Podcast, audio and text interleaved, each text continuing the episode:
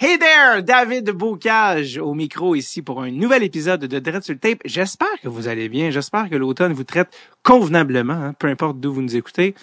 Euh, D'ailleurs, à chaque fois que vous nous, écrivez sur nos réseaux sociaux pour nous dire que vous nous écoutez d'endroits X ou Y, ça nous fait extrêmement plaisir. Donc, il y en a des gens qui, qui nous écoutent de toutes les régions du Québec, euh, du Canada même, euh, les francophones hors Québec.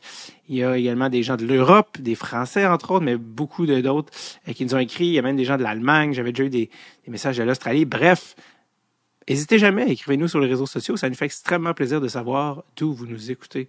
Et euh, c'est très, très chaleureux, quoi. Et peu importe où vous êtes, j'espère que l'automne vous traite bien. Euh, parler d'Australie tantôt, c'est peut-être pas l'automne en Australie, c'est peut-être l'inverse. En tout cas, bref, j'espère que l'automne vous traite convenablement, que vous avez sorti votre petit jacket et peut-être que la nouvelle saison de Dress Tape vous apporte un petit baume hein, euh, dans la froideur. Euh, qui, euh, j'ose espérer, j'ose, peut-être, le plus beau compliment, c'est si, mettons, les épisodes de Dress Tape, là, ont peut-être l'effet sur vous d'un, peut-être l'équivalent d'un pumpkin spice latte pour une jeune étudiante universitaire avec les cheveux en tocon mouillé et des sweatpants. Donc, alors, euh, voilà, donc, euh, merci de nous écouter, ça me fait extrêmement plaisir. Et je suis très fier de vous présenter le nouvel épisode avec un gars que vous connaissez probablement, j'ose, si vous êtes un fan du Canadien ou peut-être que vous, vous avez suivi la Ligue nationale, Monsieur Dale Weiss, de Dutch Gretzky. On va revenir sur son surnom dans l'épisode. Ne vous inquiétez pas, tout sera expliqué. Euh, oui, Dale Weiss, écoute, quel gars fabuleux, un gars tellement, tellement smart.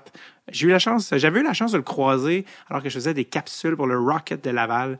Et tout de suite, il m'avait semblé être un excellent, une excellente personne. Euh, et puis, euh, dans la pandémie, tout ça, enchaînement d'événements, il s'est un peu parti lui aussi, un peu son propre podcast qui s'appelle Habs Tonight. Vous aurez checké ça. Ce que j'aime de Dale Weiss, c'est que c'est un gars qui ne ne se gêne pas pour dire ce qu'il pense vraiment, surtout avec euh, peut-être la Ligue nationale qui est derrière lui, selon euh, évidemment ses propres dires, et donc il, peut dire son opinion euh, telle qu'il l'entend sans avoir peur maintenant d'avoir des, des conséquences. Donc c'est vraiment un gars qui est assez transparent, puis euh, j'adore son franc-parler, j'adore son honnêteté, puis il nous donne un, un, un insider, insider information, un inside, du, du insight dans le fond sur ce que c'est d'être dans la Chambre du Canadien avec les individus en question, euh, même euh, Ligue américaine, on va parler de Laval, de Joël Bouchard. Donc, bref, j'adore converser avec Louis, c'est vraiment comme parler avec un bon boy dans ton équipe de hockey autour d'une pinte, et euh, vraiment, vraiment, j'adore ce gars-là.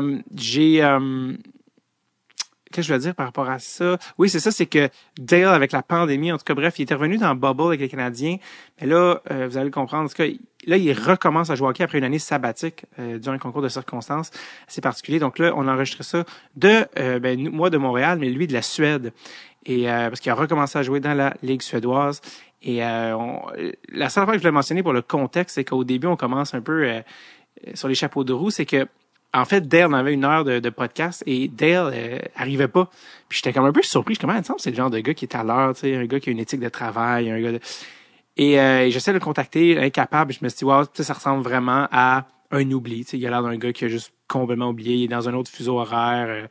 Euh, euh, on y a rappelé, mais en tout cas, et finalement, non, c'était son Internet qui a, qui a lâché. Puis pendant 40 minutes, il, il était même pas capable de répondre à mes messages sur Instagram parce que son, son Internet était, euh, était down. Donc, euh, tout ça pour dire, il est arrivé, il, il, arrive toujours d'habitude d'avance, donc il était comme, il est arrivé un peu en s'excusant, tout ça. Mais on a quand même fait le podcast, on a pu faire tout ce qu'on avait à faire. Donc, tout ça pour dire, c'est pour ça que Manny, je pense qu'il fait une référence à non, non, c'est pas que je voulais pas. Donc, bref, voilà. Euh, je vous laisse au bon soin de ce cher Delois et de moi-même du passé. Alors, euh, ça s'est passé, ça a été enregistré le 20 septembre 2021. je le dis parce que avec son podcast Abstinent, des fois, il, ressort sur, il est sorti sur d'autres sujets récemment. Euh, par exemple, ce qu'il pensait de Marc Bergevin des affaires comme ça. Et, euh, mais ça, c'est sorti après euh, qu'on a enregistré le podcast. Donc, euh, des fois, si vous êtes, ah, pourquoi tu n'as pas parlé de telle ou telle affaire, c'est dans ce cas-ci parce que c'est sorti après l'enregistrement qui était, je le rappelle, le 20 septembre 2021. Le, ben c'est bon, j'ai plus rien à dire et donc je vous souhaite un excellent épisode. Le voici, Dale, l'ancien numéro 22 du Canadien, Dale Weiss.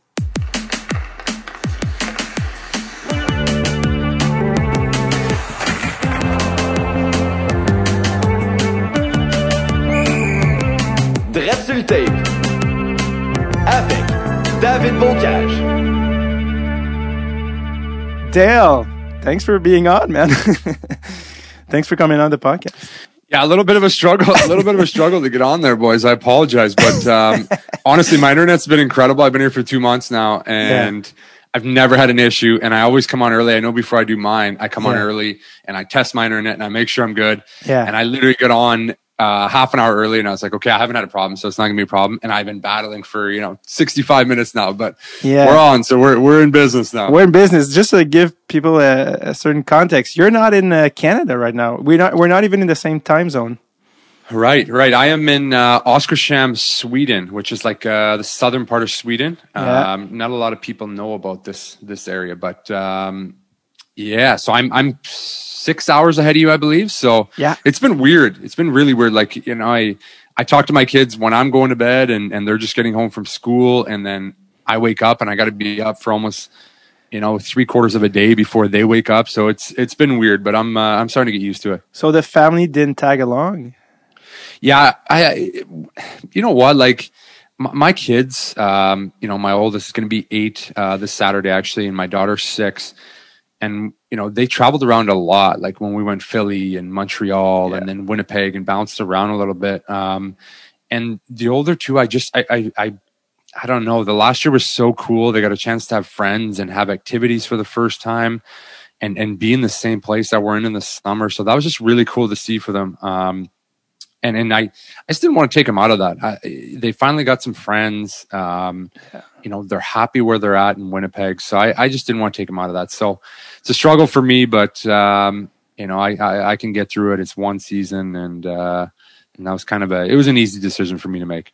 How did your kids like the Montreal? Uh, how how, how did they like Montreal? like because like Montreal. the French oh, part, but it. yeah, yeah, they they loved it.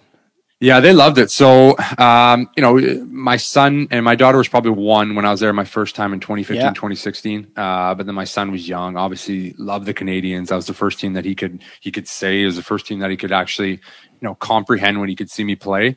Um, so that was, that was his favorite. So when we got traded back, he was so pumped. Um, you know, we, we, we live in Brossard, have a business in Brossard. So we, we just love the area. Um, and you know, my, my, kids included, he loved it. He went to like, um, Mary Laurier Academy was like a it was an English school, but he took some French and uh, he loved it. Yeah, did he pick did he pick up some French along the way? Yeah, he was. I mean, he was way better than me. Uh, my my wife can speak French. She's not, um, you know, she's from Winnipeg, but but took French immersion in school, so she would kind of help him with the French work. That was that was definitely not my strong suit. I'm sitting there trying to like, you know, he's almost teaching me in grade yeah. one to speak French, so it was it was something I couldn't pick up, but my wife really helped him out because there's a there's a French community in uh, Winnipeg as Jonathan Toews. Huge St. Boniface. Yeah, yeah, that's actually where I have um, you know one of the rental buildings that I own. It's a great French community. Um, yeah. you know, it's Fr- French is huge in Winnipeg too. There's a lot of French speakers in Winnipeg. Yeah, and they're not Quebecers. They're actually people from the area. Yeah, yeah, yeah, It's it's you know they have their own schools. Um, you know, it's partially why I I bought the building in that area because you know I know how passionate French people are about their language and and, and yeah. you know they like to stay with each other. So it's kind of like a um, you know it's like you could go in St. Boniface in Winnipeg and you know you think you're in uh you know some neighborhood on the south shore in uh right. in montreal it would be exactly the same right so how's the uh how's the swedish experiment going so far i mean for how long have you been there and yeah so i came here uh august 2nd um and it, it, it was it's an adjustment um, you know, I've, I've only ever lived in Europe for uh, two and a half months back in 2013 on the lockout. I, I was in Amsterdam. Yeah. Um, so this is kind of like uh, an adjustment again, just the living styles. Um, you know, living in an apartment and uh, small cars and uh, just a lot of different things. Um, but it's been good because you know everybody on the team speaks English. Everything, the coaches in English, the players are in English. Everything is just English. So the, the transition that way has been easy. Um, and then I played five exhibition games, and I uh, sprained my MCL, partially tore it. So I'm uh, I'm injured right now, so not no not a great start. Not a great start. how how did that happen? Yeah, freak freak injury. So um, you know, we we played four exhibition games on the road uh, in, in, like random places, these small little rinks. It was horrible. So I was pretty amped up, you know, to finally play a home game, get in front of the crowd. I know the crowd and uh, you know the papers were excited. You know, this guy played in the NHL. Let's see what he can do. So like first shift, I go out and run a guy like huge hit, I absolutely smash this guy behind the net. Skate around for like maybe ten more seconds, and I didn't think anything happened. And then all of a sudden, I got this pain in my knee, and I'm like, "What is going on here?" Like, could that? There's no way it could happen from the hit. Like I skated for 20 seconds, I didn't feel anything. I went to the bench hoping it was just kind of going to go away, uh, and then I could barely stand on it, so I knew something was wrong. Then I skated off, and the doctor came and showed me the clip, and, and it was just like an innocent play. Um, I literally just just skated past my teammate and he bumped my knee and it just went like whoa. And Oh, it was just like such a subtle play. I didn't even realize it happened. And um, unfortunately, that's kind of all it takes to to tear your MCL. So when's the for how long do you have to be on the sidelines? Yeah, so I I've been out uh, three weeks now. It's normally like a four to six week injury, so I'm I'm hoping to uh, to be skating maybe by the end of this week and maybe play next weekend. That'd be four weeks. Um, it feels pretty good. I can do a lot off ice. I'm still waiting um, to get a brace for my knee. It's a little bit of a different. Um, uh, what's the right word? Things happen a little slower here in the NHL. You kind of like boom, Mhm. boom, boom. You get used to everything Yeah. uh, happening right away, and and you you know you have the best of the best. You get away for things a little bit. So I'm still waiting for my knee brace to come, and uh, and then once I get that, I can start skating. Yeah, we had uh, Gerv on the podcast last week. Uh, Yep. the, the the equipment manager in Montreal. Oh yeah, and yeah, he's like apparently one of the best of the best and he's like uh, when a guy gets traded or whatever we send him his gear like right away like he gets he gets the gear like in a few days and guys are like whoa i'm not even used to that in the nhl so let Oh, yeah. alone like in sweden whatever like league you like it's a different reality Oh, it's completely different. I I uh, I got hurt on Thursday. Uh, my injury was on a Thursday, and then I didn't get an MRI till the following Friday.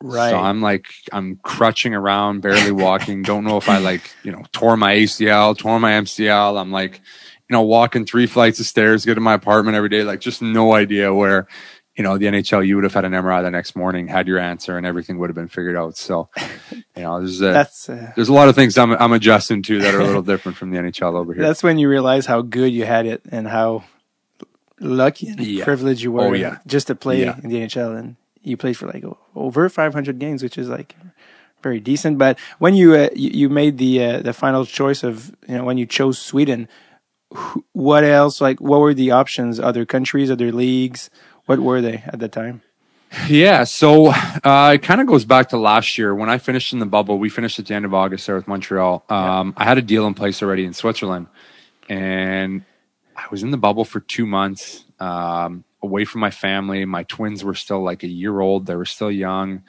and it was a weird time in the world, right? Like you don't know what's happening with COVID, or the season's going to play, what's going to happen. So I went home for two weeks and the Switzerland team was like, "Hey, you got to come now, or deal's off the table." And I was like, I wasn't ready to make a decision at that point, so I was like, you know what, whatever, forget it, I'm not going to play. So I, I, that's kind of how I ended up passing on that, and then you know, I, I, I had some NHL tryout offers um, for the start of last year. I would have been th- this year in January, sorry, but Mhm. I didn't have a chance to skate for three months. So there's absolutely no way I could have went for a tryout. Everything was locked down in Winnipeg. There was no rinks open. You couldn't sneak into a building. So I wasn't about to jump into an NHL, tr- you know, training camp. The training camps were 10 days. It was just a bad scenario. So, you know, I was like, I'll, just wait it off and, you know, I'll wait for, for a European free agency to open. Their season ends earlier, you know, March, April, and, and I'll see what happens. Um, you know, I had some offers in Russia and I wasn't really crazy about Russia. Um, cause originally I thought I, I wanted to bring my family and I wanted to go somewhere that, um, you know, we could have a good experience and enjoy life a little bit. And, um, you know, Russia wasn't, wasn't, you know, you, you hear some good stories, um, but, but you definitely hear a lot more, um, you know, bad stories about the living. And like I said, I already didn't really want to move my family. And if I was going to go somewhere, it had to be really nice. Um, Yeah. and then because I backed out of the Swiss offers, there was a lot of teams there that were like, wow, he's not committed to playing hockey. And I heard that excuse a lot, which was pretty crazy. Um, you know, barring the, we're in a global pandemic, I got a young family, but you know, it is what it is. So, Yeah. um, I had some offers in the Swedish league. Um, you know, this was a team I, I, the coach called me right away and was like, you know, really, really hungry to get me. And I really liked what he had to say. And, um, you know, I wasn't too concerned about going to a, a, a you know, a big market. And, and I just wanted to go somewhere where, you know, I thought me and the, and the coach were on the same page and I could potentially bring my family. So that's how, uh, how I landed on here. so you kind of ended up taking a sabbatical like in a way, you know, because of like all the stops. Yeah, essentially, essentially, it wasn't my plan, right? I Yeah. I, I didn't really want to, but I just. Uh, I don't know, man. I, I just really, I, I just really wanted to be with my family at that Yeah. time, and and I was, you know, the world was kind of unsure of what was happening, so I Yeah. just I thought it was the best thing for me. And now that you've started started playing again, the the style of play in Sweden, uh, I remember going. Uh, we've talked about it a, a bit, uh, but I, I- went with the podcast in 2018 to meet with Peter Forsberg. We did this thing called Mission Forsberg, trying to find the guy, and we actually like did a crowdfunding campaign, and people were like, "Yes, go get him!" And then we. Anyway, it was crazy, crazy adventure. Man, that's incredible. Though. Yeah. That's so incredible. That's unreal. that was like because now we're entering our sixth season. That was our second season, and we we we, we thought we gotta start with a bang, you know. And we started the second, first episode of this of the second season. We said, "All right, guys, we got a crowdfunding campaign, five thousand dollars. If we make it." We buy plane tickets and, and hotels and what have you, and we try to find. And I don't know, like I, I haven't played in the NHL. Like you're you're probably like two text uh, like text text messages away from Peter Forsberg, you know. But I, I Yeah. like I'm no one like so. It was like not I had not like prepared or anything. I was like, ah, maybe like it's just me because he's like my you know youth. Uh, my first favorite hockey player was Forsberg. You know, it was just a, Everybody It was a horse.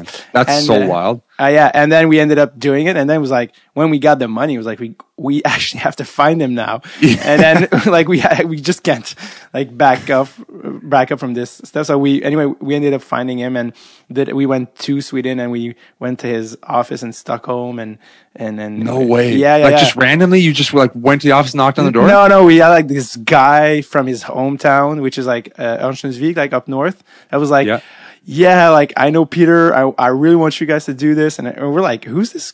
Who's this? We call him like the the MVP because he's like the MVP from the Forsberg because he's like, I'm gonna like. He plays golf with Peter, and he's from the same town. He's like, Wow. you're Canadian, we're Swedish, we both love hockey. Like he he kind of took it upon himself, like as like a, like he was very proud. Of like we have to make this happen. Like what is this? Like who are those two French Canadian guys? Like very random. I just want to. Incredible. So anyway, he, he just like arranged a meeting, and we did this like preview. Uh, we had like this trailer we filmed just to like like um, as a marketing piece. Anyway, it was crazy. And he and then he hooked us up with Markus Naslund. So when we were up there, we did a, a podcast wow. with Naslund in the arena, like in the lobby, where uh, and he was just the, the greatest, of course, like typical Swedish shy nice, guy, man. like looking downward, and you're like, dude, you're like a fucking all star, like you're He's a legend. borderline Hall of Famer, and you're like you were on the cover of NHL 2005. It's like, but he's just like you know, classic, you know, living in the small town and just. And anyway, so all that being said, we ended up at the final game between uh, Växjö and uh, in the north because we're like, hey, like at this point, let's go and, and watch a game. It's it's the fourth game, and Växjö is leading up three nothing. So they basically everyone knows they're going to win the championship that day. And it was Yeah. uh, Elias Pettersson was on the team. He was 19 Okay.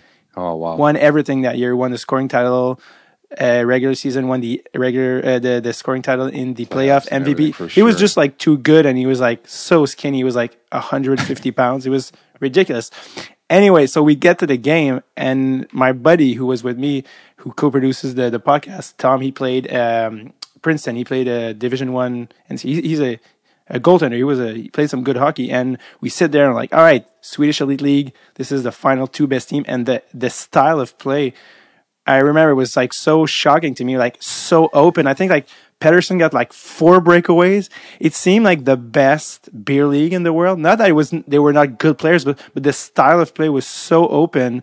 I was like, this Yeah. is incredible. Like, what's happening here? Like, I, I think that's what I, I I mean the best beer league in the world might like it might be I, and and we again I I mean in the in like the most respectful Yeah, way yeah. possible that's that's kind of what it is like I don't know why maybe I didn't I didn't watch it before I came over here um you know I I I listened to Spittin' Chicklets and stuff and I Yeah. heard uh Christopher Steeg talk about it and he's like you know it's kind of like rugby on ice a little bit too yeah, and I thought this was a very interesting comment. And um, I, I mean, I, I I haven't seen the regular season. I mean, I've I've watched us play two games, but just in the exhibition games that I played in, like it's a different style of hockey. It's not what I thought at all. Um, like it is wide open, and, and you can get some good chances. And a guy like Pettersson, obviously, um, you know, a, a worldly talent in the NHL. I can only imagine what he did at this league, but it's a weird style. It's really hard. Like for for the big ice though, they really like crowd spaces defensively, and and sometimes they don't spread it out enough. Like. Yeah. You know, the ice is so big and so wide, and you could really, you know, control the puck nicely. But it's a weird, it's a weird style. I'm still trying to get adjusted to it. It, um, And how does your style f- fit in? You know, because you can, because like, are you playing like? Because if they brought you in, guy coming from the NHL, it's to play top six, right? Yeah. Oh, yeah. Yeah.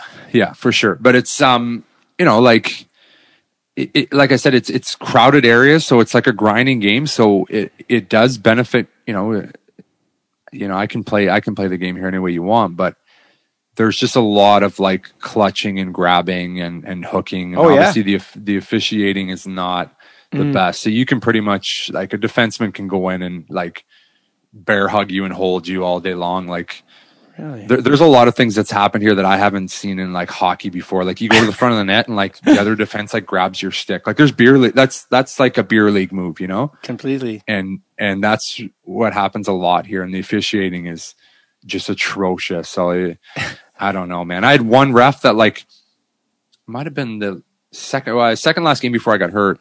Uh, first, I think it was first shift of the game. I'm like two inches inside the faceoff circle. Like, you know, NHL refs don't even kick out people for this. And he's like pointing at me. He's like, "Get out of there, get out!" And I was like, "Okay, man, relax."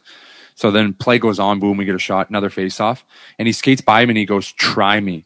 That's what he said to me.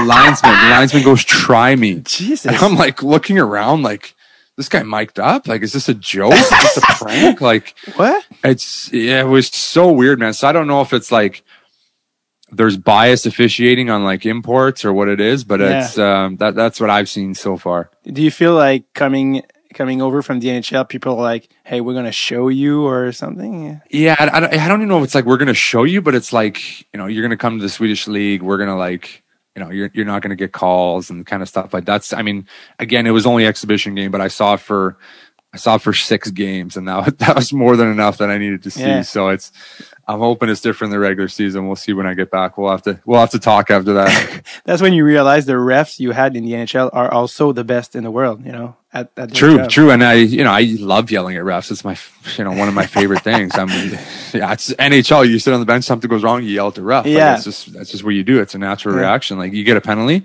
it's never a penalty. You yell at the ref on the way to the box. You go Yeah. grab a seat, but, um, you know, you you think they're terrible, but they're, you know, they're trying their best, and then you, you come here and you just, oh, it's another world. you realize because people like who for instance i don't know people who listen maybe right now who maybe have just seen you play for the habs or just i don't know on and off don't know that but you can bury the puck for real. Like if you go and people go and watch your your, your numbers when you played in the a uh, when you were with the the rangers like you're and a lot of your seasons you have more goals than assists for some reason and i'm like Yeah, oh, for sure. it's like Yeah, you're, I- you're, you're I a think that's what I, I mean. I've I've dealt with that my whole career. Like that's something you know people are always telling me.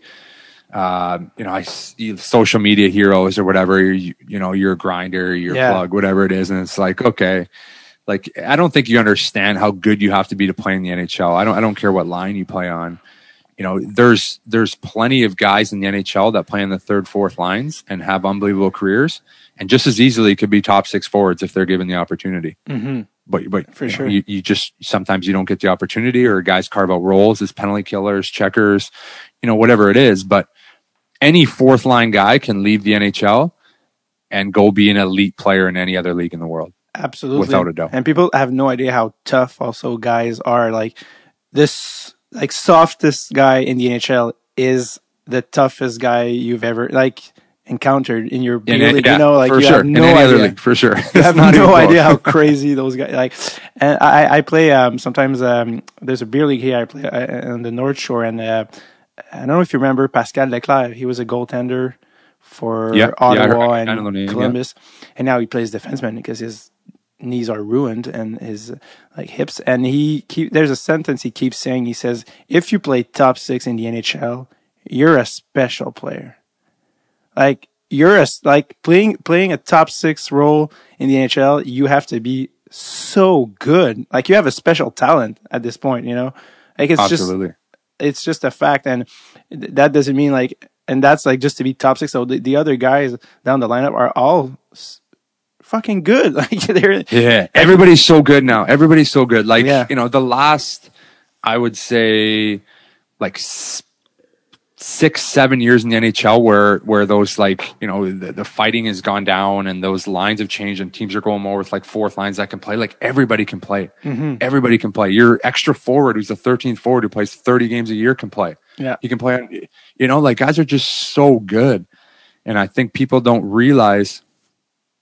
You know, y- you have to carve out a different role for yourself. Like Yeah. if you're, if you want to stay, if you want, if you think you're a skilled player, and I, I tell this to young guys all the time, if you think you're a skilled player and you're going to play in the NHL and play in the top six, like good luck, good luck. I hope you're really special because you might go there and play for one year, you might play for two years, but the, the you know the chances of you doing that are so slim. The chances of you making the NHL are slim. Chances of you being an elite skill guy is very very slim. So you better find ways to do other things. Be able to penalty kill, block shots, check, win faceoffs. Like those are the things that are going to keep you in the league for a long long time. Know your role, know your niche. You know, like and, Yeah. and you can You know, get on the team and and and find a role yeah.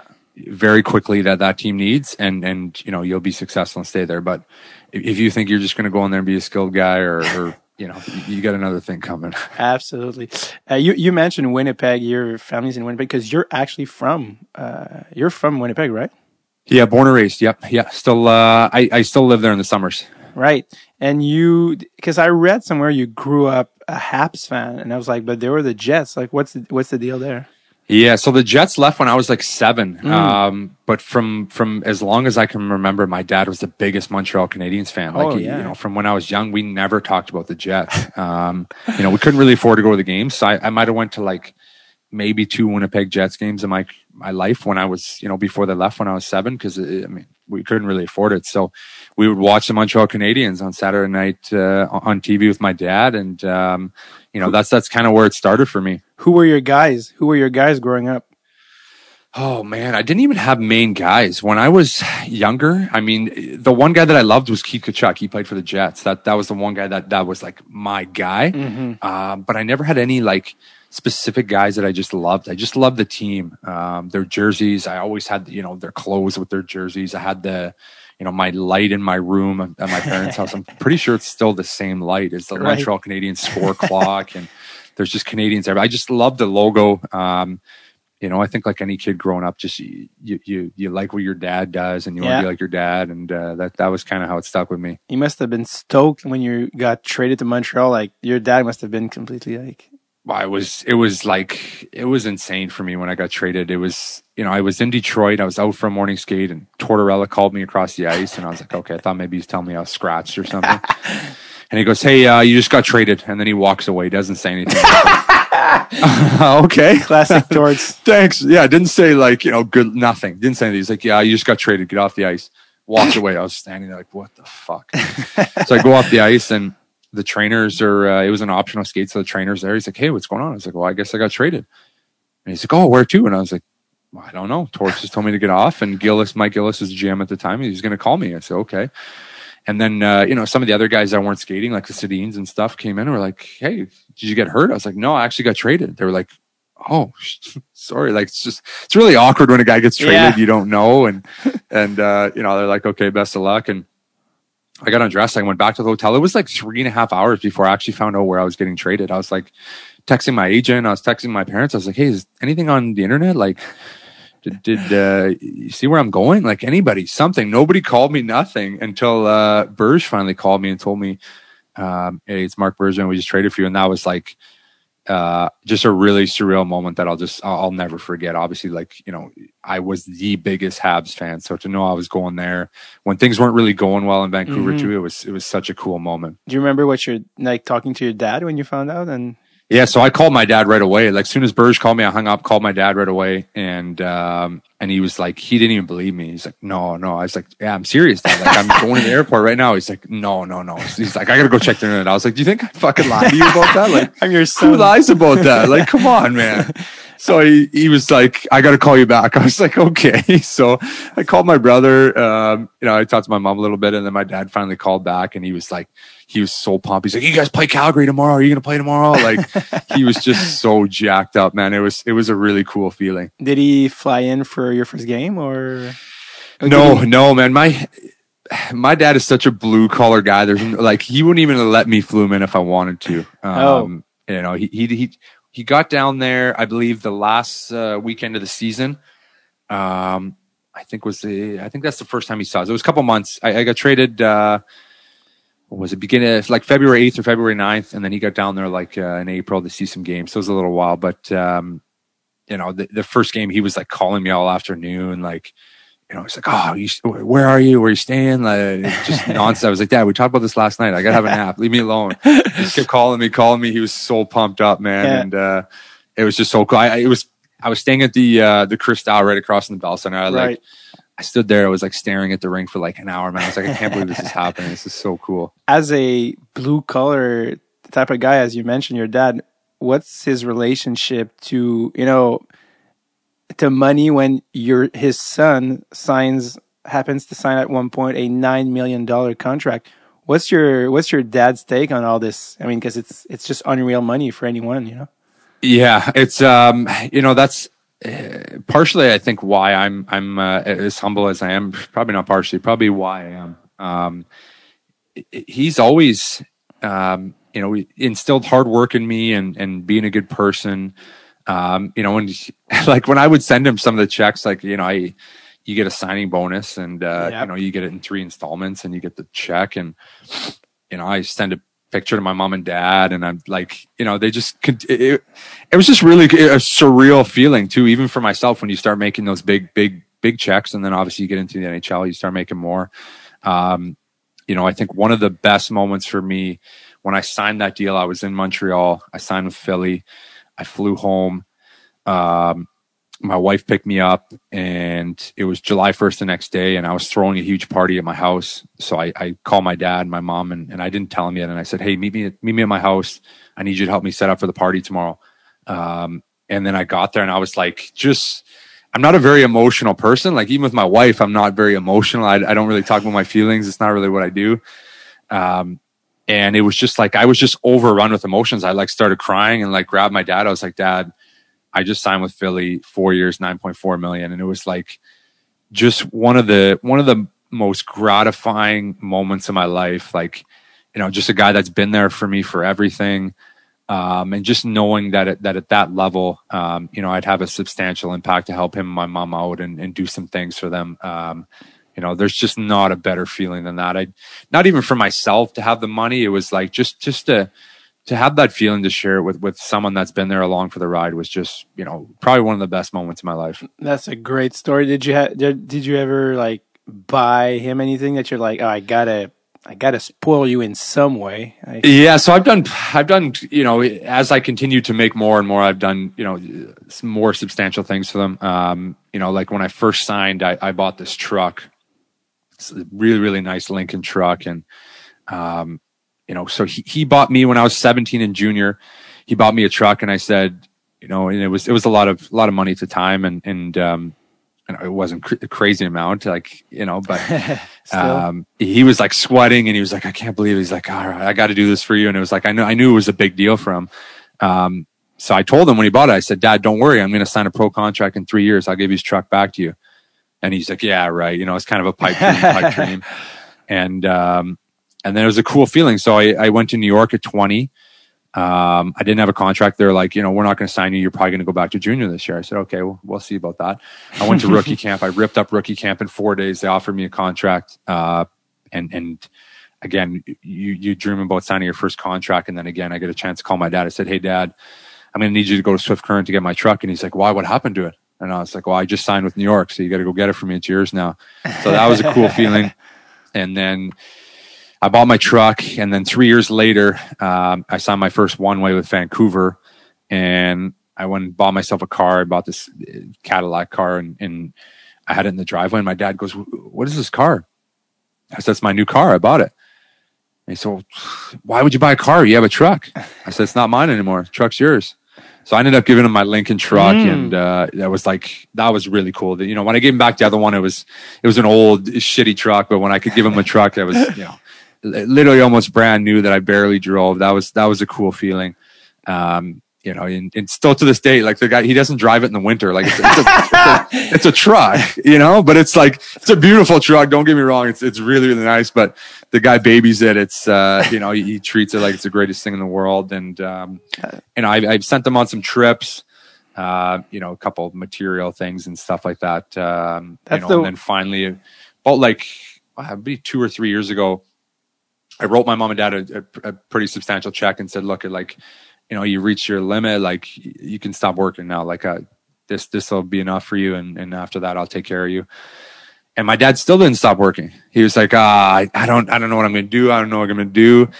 And then, you know, throughout the pandemic and stuff, you, you know, my dad's 60 years old. They, there's, he's working with older guys. Guys are getting COVID. He's working with, they're getting shut down. And I could see a little bit for the first time in my life that he was kind of like, you know, this guy loves working. He's blue collar, like that's his whole life. He's loved it.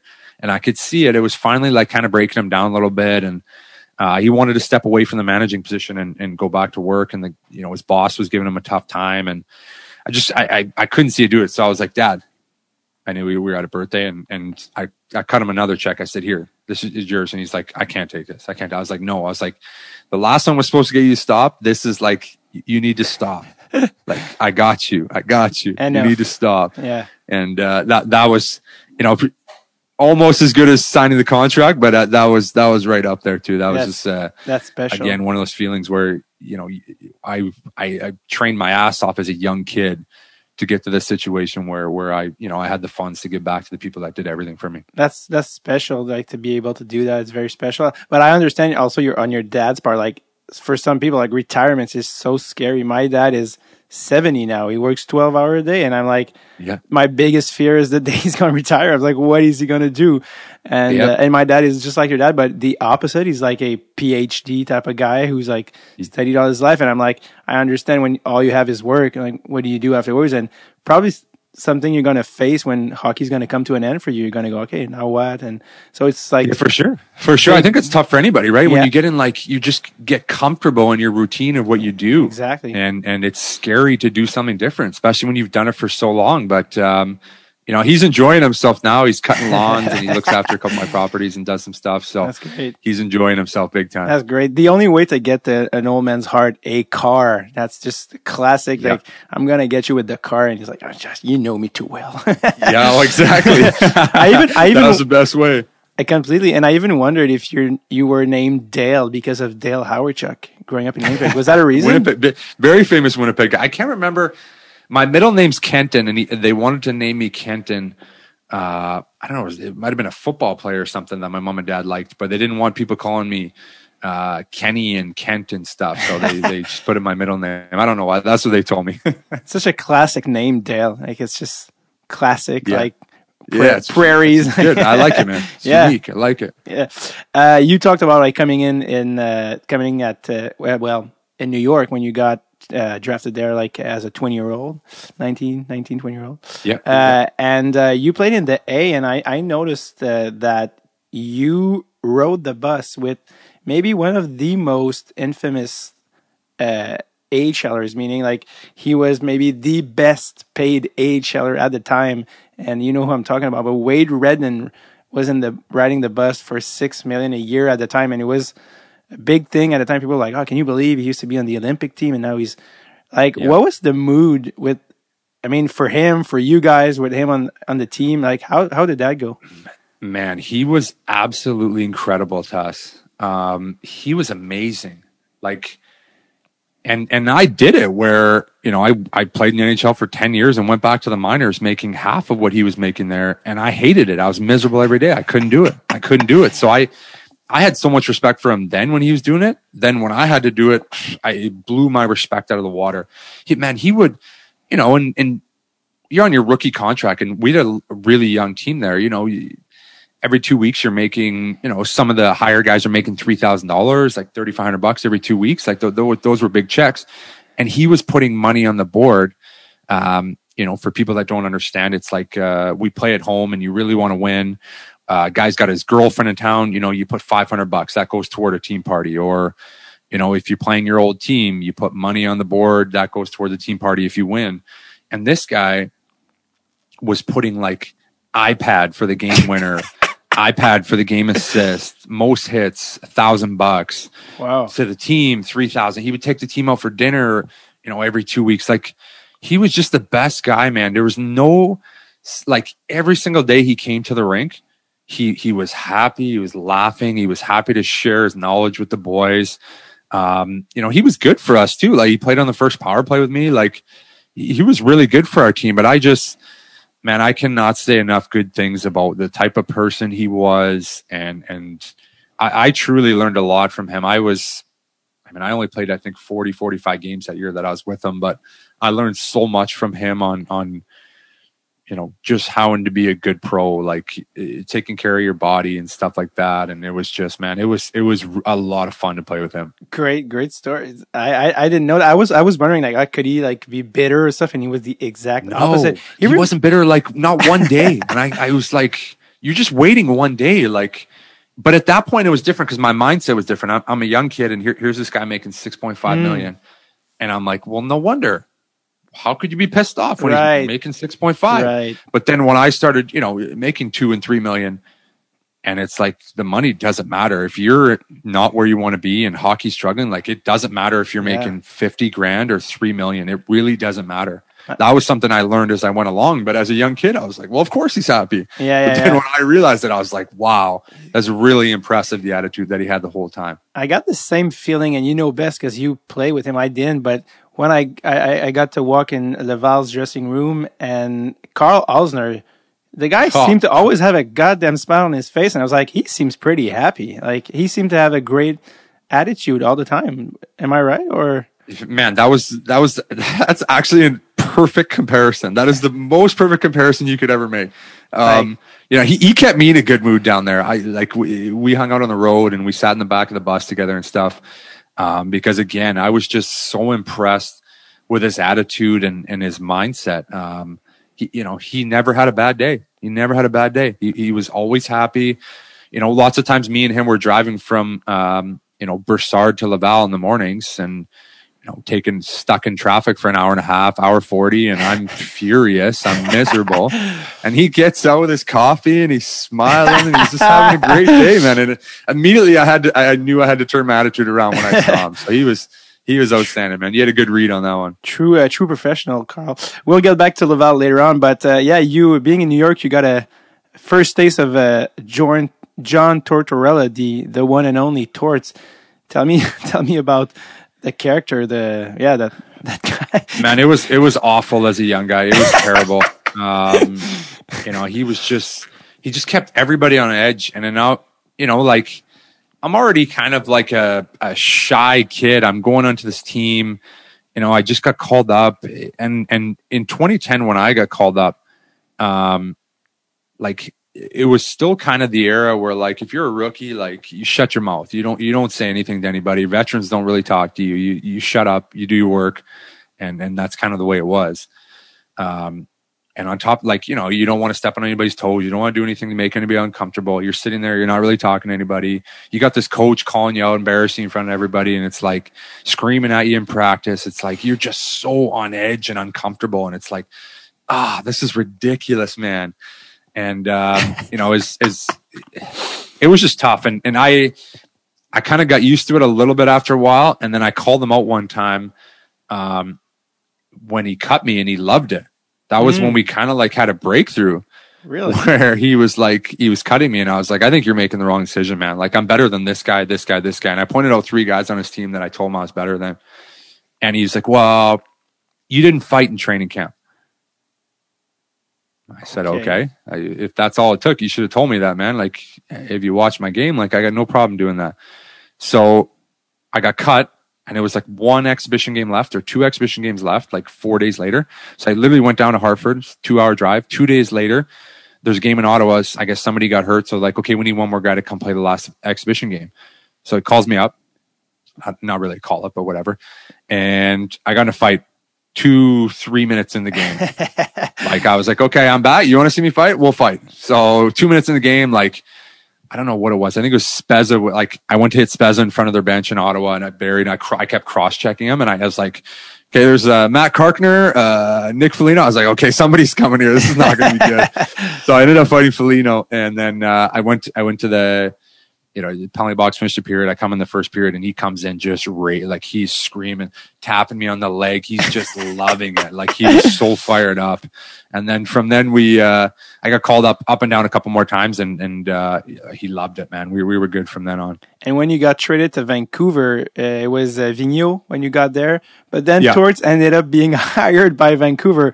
What was your Yeah. reaction when, when he got hired, uh, the sec- like in Vancouver? To be honest, I, I was shocked. I was shocked. It was just he was the farthest style from what that team needed, um, and not like the GM was going to come ask me about it or need my approval, but like if I was in the GM's position, I would ask players that had experience with him, like, hey, like tell me what you think. Like, you know, the, I, I could have made a very very easy decision for Mike Gillis and been like, this guy is a horrible fit for this team.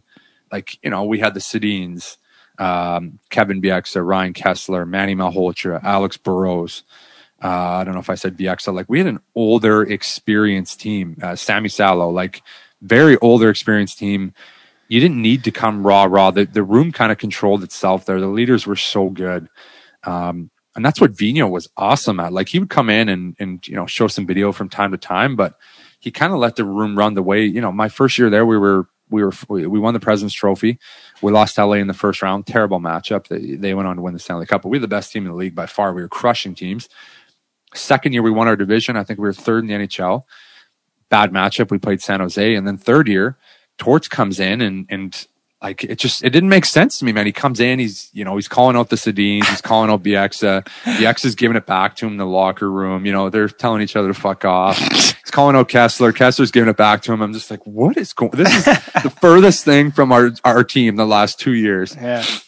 and we got off to we got off to a good start the first maybe month month and a half kesler and the Sedins were playing like 27 minutes a night he was playing one line and then just went like this after Yeah. that like the team just tanked it just it was just a horrible fit i'm pretty sure he got fired at the end of the year like just not a good fit and then he went back to willie desjardins who's like a very personable nice coach so it's Mhm. like man mike i could have saved you your job man you should have just should have just asked me yeah, we, yeah, it, it, did not work out very well for him with that style of play. Is he like? Could we say like? Is he better? I was gonna say like he's like with the when he's got young guys, he can like have a hand over them. yeah, you can intimidate. You can intimidate them a little bit. Like, eh, but again, it's tough. Like as a young guy, I couldn't handle it. Um, not that I couldn't handle it. I was I, I struggled with it. I could have got used to it if I stayed the whole year. But you know, after three years in the NHL, I was fine with that. I knew I was an NHL player. You you know, what could he do to me? You yell at me, do all you want. You know, I'm not getting sent down, so whatever. But you know, as you have young guys, you can intimidate them a little bit.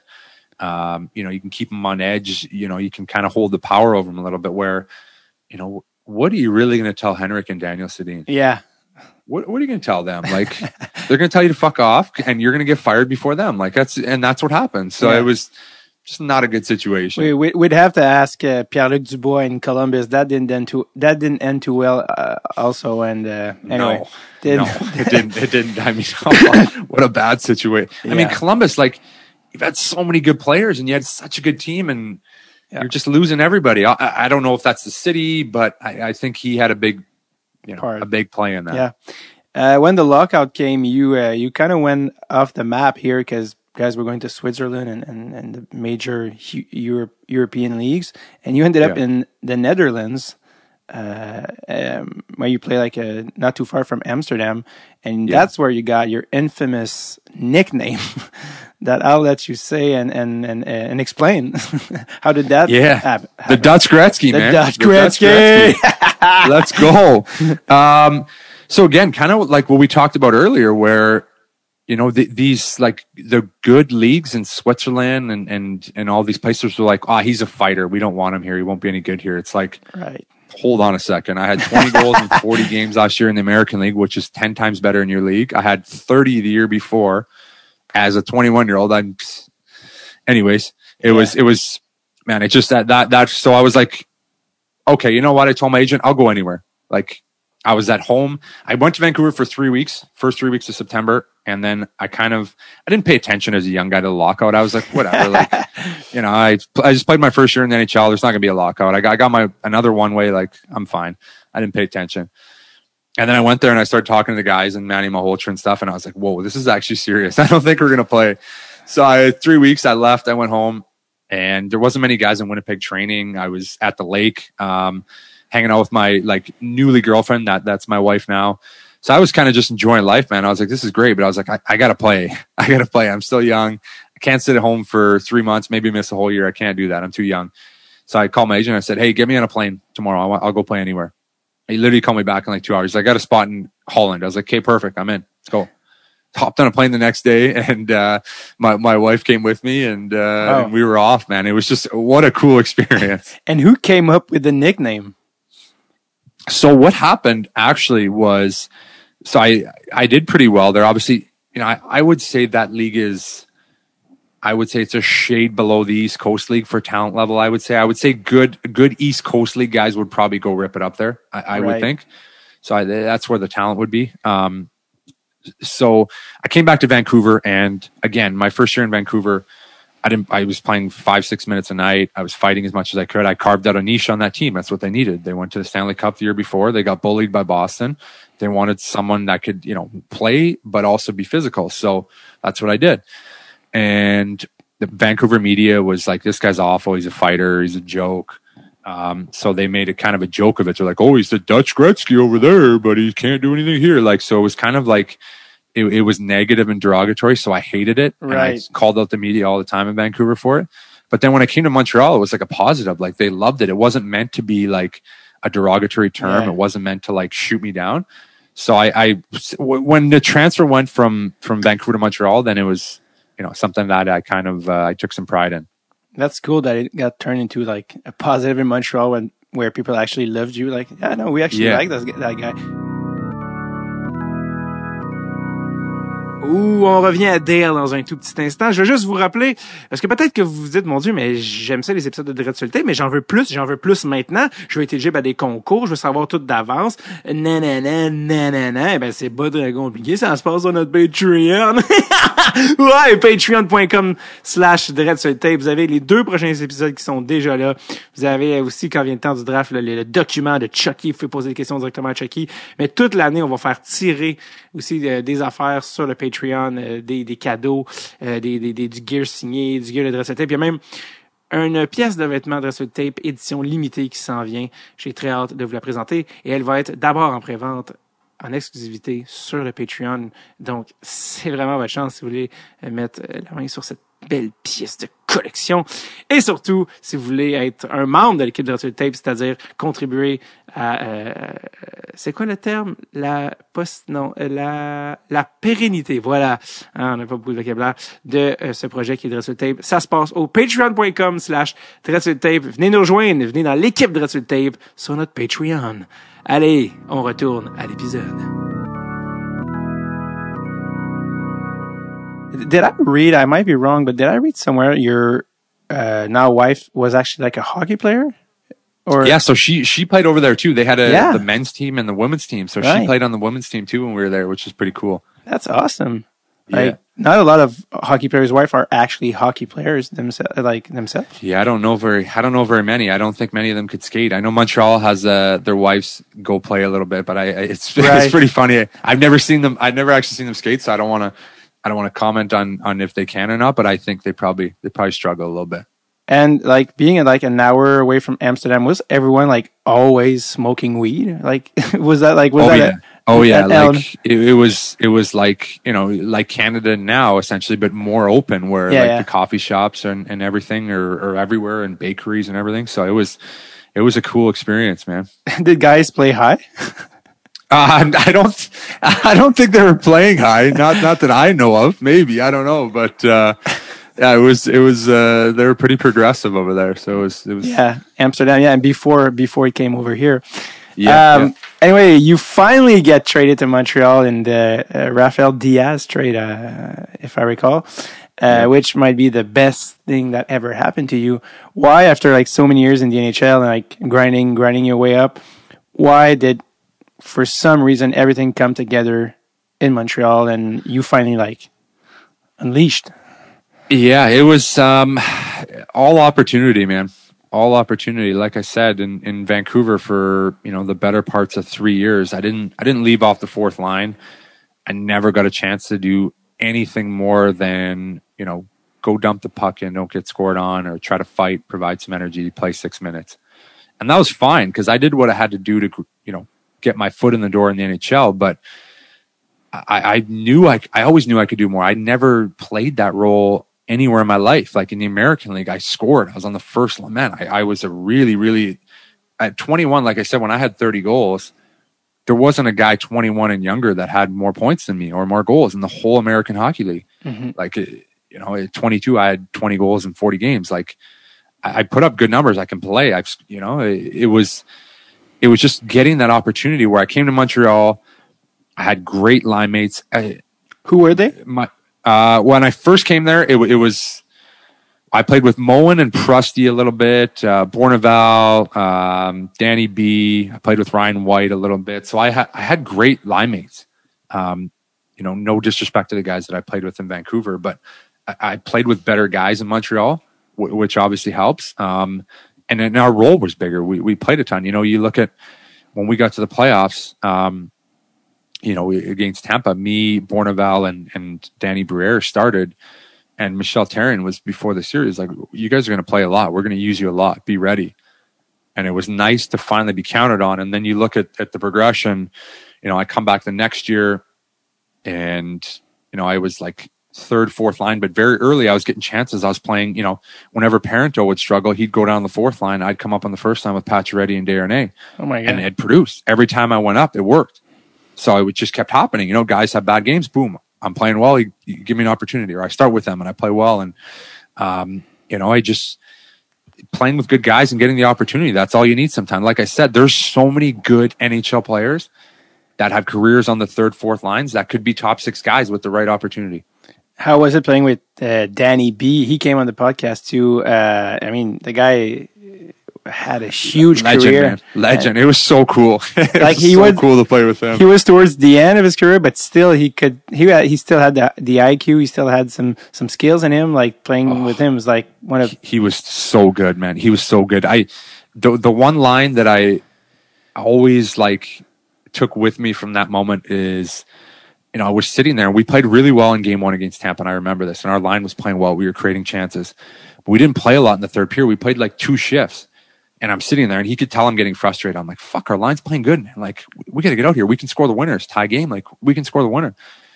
And he was like, just be patient, be patient. They're going to need us in overtime. They're going to need us. So like, save your energy. Don't, don't get excited. And I said, okay. I was like, geez, if Danny B is saying this to me, I better relax here and get ready.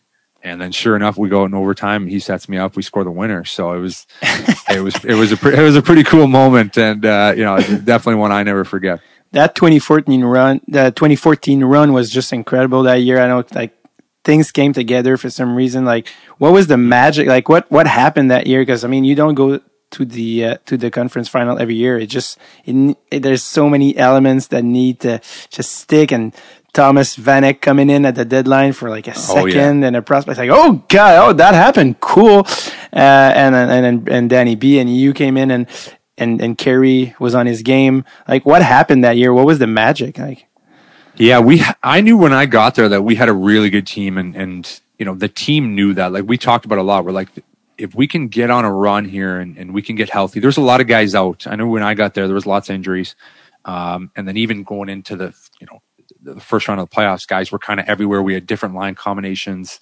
Um, but but I knew there was something special about our team, and obviously having Carey Price and, and net um, you know, if you got in, you had a chance. And man, we just caught lightning in a bottle. I don't think anybody expected us to beat Tampa. And in you four, know, we won one game, and we are, you know, we had contributions from everybody. We had good, you know, pretty good contributions throughout our lineup. We win game two. We're like, how are we up two nothing right now? Who's expecting this? And we come out in game three, and like game three to me, I don't know if I've ever heard a building uh, that loud in my life. Like Ginette Reno comes out and like Danny B's like telling Yeah. me about her and Yeah. the building is like just electric. And then, you know, René Bourque scores seven seconds. Like the building was just insane. Like I haven't heard that building that loud in my life. I haven't heard any building. And it was just like, okay, we're not losing this game. We go on to win that one. And then at three nothing, you know it's over. You win. And then once we won that series, you know, everyone's like, okay, there's no way they're beating Boston. Boston's the best team in the league, 117 points. But our, we had so much confidence in our room. In our room, we we're like, "Man, we're going to beat Boston for sure. And we come out, we steal game one. Um, you know, and as the series goes on, there was never any doubt that we were going to win that series. It, it was like we had so much confidence in our in our group, and it just from everybody, like Gionta, Georges, like you know, just really, really good leaders, and uh, you know, Danny B, obviously with his You- experience. You drove Lucic crazy in that series. oh man, their whole team. I just had their team so wound up. They just they wanted to fight so bad. Shawn Thornton and Milan Lucic wanted to fight so bad, and I just wouldn't give it to them. And they just they couldn't. And McQuaid too, and um, who's the other guy in D? They, they had lots of guys that were just so mad just because I wouldn't fight them, and I was like finishing a check every time, every time, every time I'm hitting, boom, little hack, and like they were getting so mad. And Shawn Thornton was just, man, I could just look at them in warm up, and they were so wound up, and I would just stare at them and laugh, and oh man, and then we were scoring too. Like our fourth line was out, like you know, it was Thornton, Paille, and um, uh, Gregory Campbell, and it was like that was considered the best fourth line in the NHL, and our line was dominating them. Yeah. and it, um, you know that that was a that was a uh, that was a big story in that series. That's one of the only times I've ever seen someone in the the, the lineup at the end of the shake. How'd you call it? The uh, line, yeah, yeah, the handshake. the handshake. That when the, the series is over, like it's over now. Like we're like you're going on to the next round. They're going on vacation, and he's just fucking yelling at you in the line. Like every, and it was like, Oh, what's yeah. happening? That's never happened. That's that'll never happen again too. Like that'll just that just you just don't see that. It just No. never happens. And you just like I think it's just recently on your podcast that you mentioned what he actually said to you. Yeah, He was yeah, like- it was. Um, you know, he was. I think it was a combination of things. It was like they were expecting to win the Stanley Cup. They were expected to dominate us. They were expected to bully us, um, and just none of that happened. Just and they just probably he just probably never expected. And then the fact that I was scoring two in the series, and I just it got made a, a big thing too, and it, it blew up with him and. Um, it was just crazy, man. I think I would love to see him now. We could have such a good laugh about it, me and Yeah. him, and uh, and it would be pretty funny. We could have some beers together and joke about it for sure because it'd be pretty funny. Did you guys? Uh, did you guys uh, have ever talked since or, or Never, never, Really? haven't talked since. No. Oh, no, that's funny. No, but I think I think we could have some beers and laugh yeah, about it now. it's all in the past. Um, Yeah. You got to the the, fin- the the conference final against um, the Rangers, and everyone, at least in the city here, we believe we had a chance. You know, like Carey Oh, was yeah. so was so Oh. hot, and then Chris Kreider decided otherwise. Um, do you still think about that and like, oh, what if? Uh, you know, I, I, I, I like I'm the most positive, forward-thinking person in the world, and I'm I hate to live with uh, regrets and what ifs. I just I, I just don't allow myself to do it. But that is the only thing in my life that I will constantly lose sleep over and always go like, man, if Carey doesn't get hurt there, we win the Stanley Cup. I'm sorry, like. You know, we lost game six to New York. It was a one nothing, maybe two nothing with an empty netter. Like we're not losing that series. With if Carey's in net, that's probably over in five games. Like I, I liked the matchup against New York for us. There was no way they were beating us. And then you know you get in the final. LA was a great team, um, but I truly believe the way we were playing, and New York gave them all they could handle. I truly believe that we would have beat them. We would have been Stanley Cup champions. I would have signed a hundred year extension, and I would have never left. and bought uh, many many trucks to your dad, uh, like until Oh, for the end sure, of time. for sure. Uh, Thomas uh, Vanek was always very intriguing to me because he's like, the guy was so talented, like effortlessly, but he had this like careless way of playing. Like, yeah, whatever. Just like I'm just very good at hockey, but I don't really care. But like he he had this like careless demeanor. Like how how was uh, how was playing with that guy? Yeah, so it was.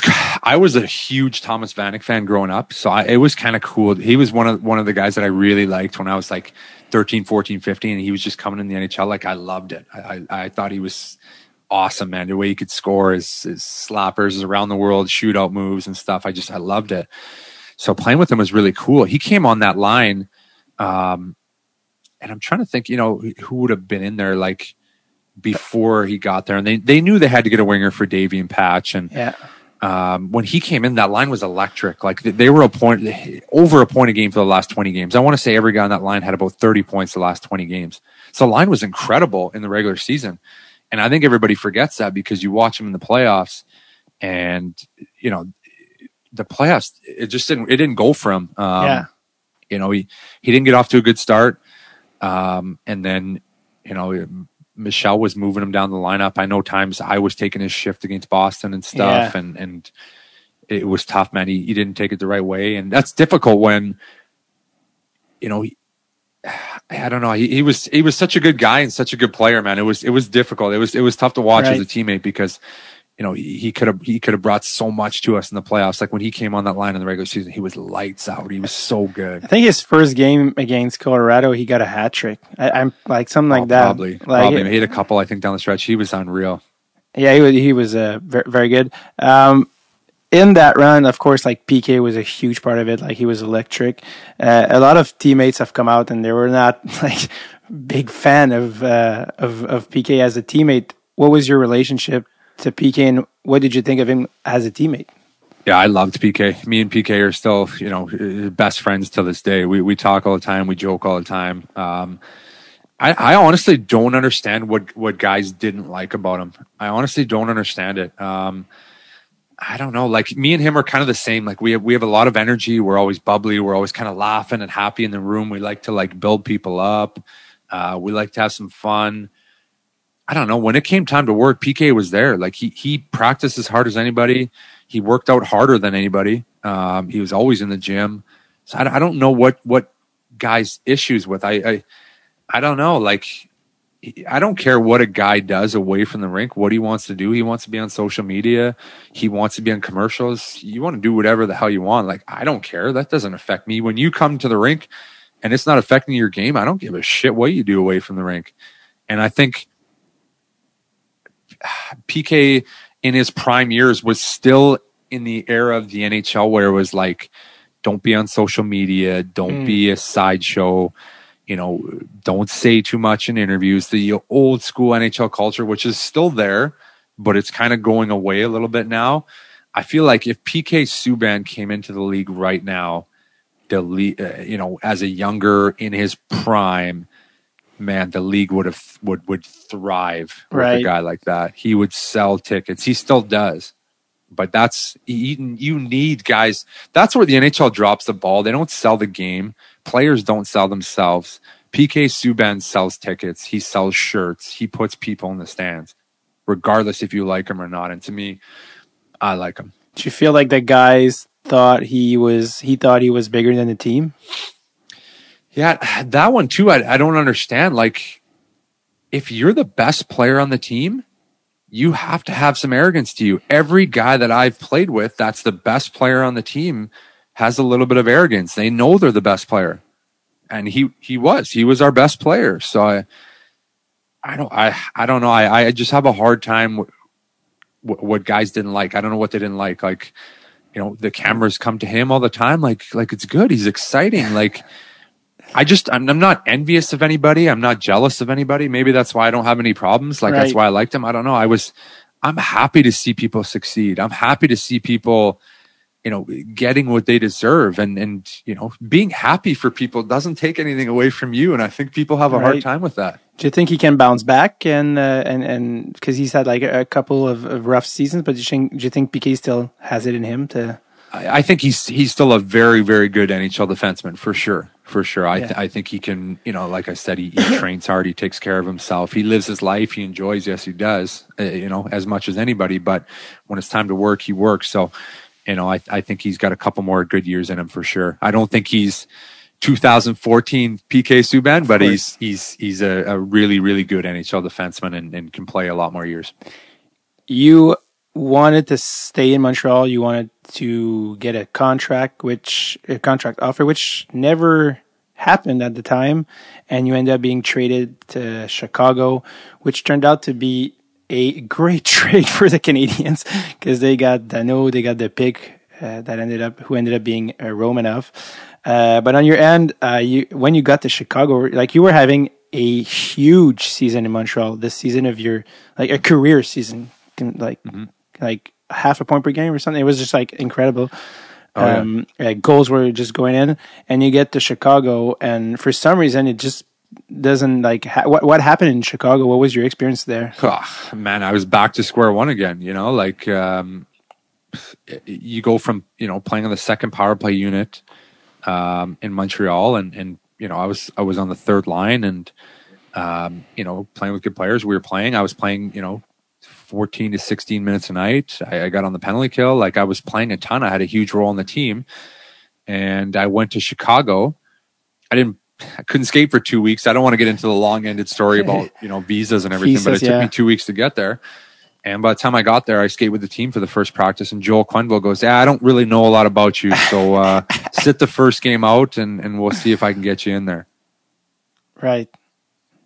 And I'm like, hold on a second here. I I'm on on pace for a 25 goal season and uh, I'm I'm not going to play. Like you just traded for me. We're making a push and I'm going to sit in the stands. Like what is happening here? Like I was just told and man, I when I went in I would play like you know, I played with two guys and again, no disrespect. Anybody that plays in the NHL is a good player, but these were two guys that didn't play in the NHL the year before and the year after that they didn't play in the NHL. So, you know, they, they were not NHL talent players. So our line wasn't wasn't very good. We didn't play a lot. I would play like six minutes. You know, they had high end talent. They had some two of the best lines in the NHL. Um, you know, they had Toews uh, and Hossa on one line, and then Kane Panarin and Anisimov on one line. Um, and then they had a checking line, the third line um, was Teravainen and Fleischmann, and you know that's where I thought I was traded for to play. That's what I was told originally, but um, you know either way, I didn't play a lot. I was you know the last twenty games of the season, I played sixteen. I was scratched every like three games. I'm out of the lineup. Start the playoffs. I didn't play the first four games. I come in for game five. I score the winner. You know, it's and the coach is like, "Oh, I should have used you." Like at the year-end meeting, Joel Quenneville was like, "Hey, I finally figured out what you can do at the end of the year. I should have used you, but uh, I guess it's too late because you're unrestricted and you, you're probably not re-signing here." I was like, "Yeah, no shit." and then I met with Stan Bowman. Stan Bowman was like apologizing. He's like, "Man, I'm so sorry. Uh, I probably I probably cost you some money, and and uh, I really didn't think it was going to go down like this. Like I'd respect that he apologized." But it was just a horrible situation, man. Terrible setup. Do you think you lost some money on your UFA contract because of Chicago? Oh, I lost tons of money, man. I lost a lot. I probably, if I would have stayed in Montreal and kept playing, I, I, I easily could have, you know, not easily, but I, I probably easily a million a year. More. Yeah. Oh yeah, for sure. So that's four million that you think you could have I could have, I, I would have been at three and a half, probably three, three and a half a year. right as a twenty-five goal scorer. Yeah. Would I would have been, I would have been, tw- I would have been over 20 for sure. Yeah. three, three million on the open market every day. Right. Um, you were with some. You mentioned you mentioned them. A lot of very good players. Like you play with. Like you saw Patrick Kane up front in practice, and Hossa was still there. Did you see his? Were you aware of his skin condition at the time? Yeah, so he he had some like you know he's don't really pay too much attention to guys' bodies and stuff, but like he had like uh you know he had some sores and stuff on his legs and stuff that you would see, but I and he would take some days off from time to time, but I figured you know he's older guy. This guy's played in the Stanley Cup final the last seems like ten years, so Yeah. he's just probably taking some rest days. I didn't realize it was as bad as it was.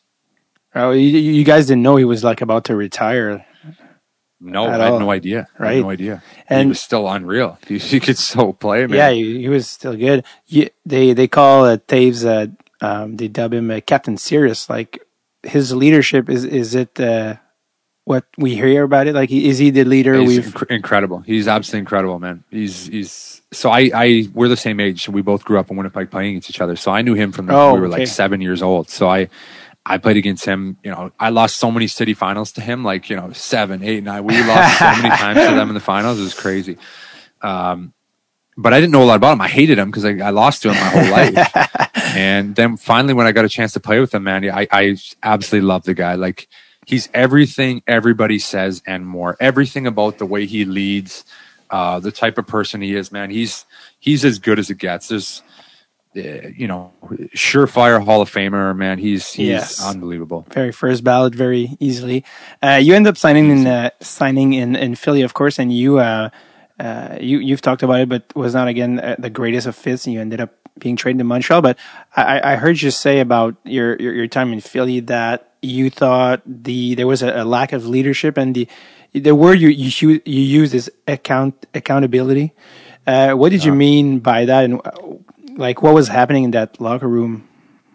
Yeah, so you know, you look at the the teams that I played on, uh, Vancouver. I was spoiled with with the amount of leaders that we had there and the type of guys that we had. Um, you know, you come to Montreal, you get a chance to play with uh, you know Brian Gionta, Danny Briere, Josh Georges, guys like that. You know, Travis Moen. Um, you know, the list goes on of, of just incredible leaders. Go to Chicago. You know, I was only there for three months. I, that was all I needed to see, man. Like Toews and and uh, Seabrook and Keith. Like these are like you know the elite guys of our generation. And then you know you go to Philly, and I could immediately see when I got there within weeks why this team was so talented and just never never did anything. It, it was so obvious to see everything from just the way they went about doing things, man. And and it was just obvious to see why they weren't weren't they weren't weren't successful and they weren't going to be. Um, it's just so so many things, um, you know, and it starts at your top, um, you know, coaching, and then you know your your top guys on the team gotta gotta pull everybody in the right direction, and that's uh, you know that there was a, a difference in accountability for guys here as opposed to the guys here, and that really really separates a team very quickly. Right. Um, we're gonna get because I want to talk about so much stuff with you. So we're gonna move on to, to Montreal when you get traded back. I, get, I think you you were rather happy with that coming back to the team where you had. Oh, I was pumped. I was pumped because I was waiting for a trade in Philly, and Yeah. you know Chuck Fletcher for some reason like sent me home. I couldn't even practice with the team. It was such a weird scenario. Yeah. Um, just one day he's like, "Hey, you're going to be traded," and I knew I was getting traded to Montreal. Like my agent already told me it was it was pretty much a done deal. So I was waiting for it to happen. And you know it was like bye week, and then this week didn't happen. I don't know. if Someone was injured. He's waiting for someone to get healthy. One of the guys in the deal had to get healthy for the trade to happen. So ended up going a couple weeks, and then eventually uh, the trade happened. Obviously, I was ecstatic. I was ecstatic to come back. Yeah. Um, you know, to a to a general manager that believed in me. Um, you know, and in a place that I had a ton of success in. Absolutely. And then you come back, and then you ended up, you know, uh, shuffle between Montreal and and Laval, and that's uh, that's when we first. Uh, I don't know if I can say met. We kind of came came uh, Cross across. paths, yeah. yeah. Uh, and I gotta talk about that because Joël Bouchard is one of the funniest characters, and funny in a not in the in the sense that he makes jokes. Uh, funny in the sense that he's like he's got this gym like he's got the uh, uh, some high school gym class teacher energy to him. Like it's just weird. And I, I There's nobody like him. He's he's one of a kind. he's really one of a kind. And I remember going in and I, I, I, I spoke with a few of the French guys. Alexandre Radin was there and, and Bell, Yeah, Bell, beauty Bells. Absolutely. And he, uh, and just talk with a few of the guys. And I, I would sometimes like come in with a few like ideas. I, we thought about doing this kid and that. And guys go, oh, all right, cool. Let's do it this way. And, Yeah. and then they say, all right, we're going to introduce you to the guys. So I don't know if you probably don't remember that, but I remember so vividly. And we go into the, the video room. And then the guy who directs the videos is like, I'm gonna, I'm gonna go talk. And then he ends up being like very nervous and not very comfortable in English. And he's like, ah, Dave is a, David, David is a stand-up comedian. And like, and then I see all your, you guys' heads turn like, this guy, this guy is a funny guy. And I'm like, all right, all right. Like no one here knows me. Like maybe a few French guys, but probably not. And then, put you on the spot. Hey, yeah, yeah. And I, but, but the guy was was just, giving you the John Tortorella vibe. yeah, but he was just so nervous. Actually, he was like trying to do well. Like, hey, he's a stand-up comedian. Like, yeah, they don't care. Real, like, it's pretty obvious. And then I, I was like, all right, I'm gonna help him out. Like, he's drowning there. So I was like, hey, let me, I'll, I'll pick it up. And I'm like, hey, what's up, guys? I'm David. Just introducing myself. And I remember turning and like seeing your face for some reason sticking out. Like, you're like, you had like this like. Very good, like smile, like yeah, cool, all right, cool. Like, like you had like this good attitude face, like all right, for sure.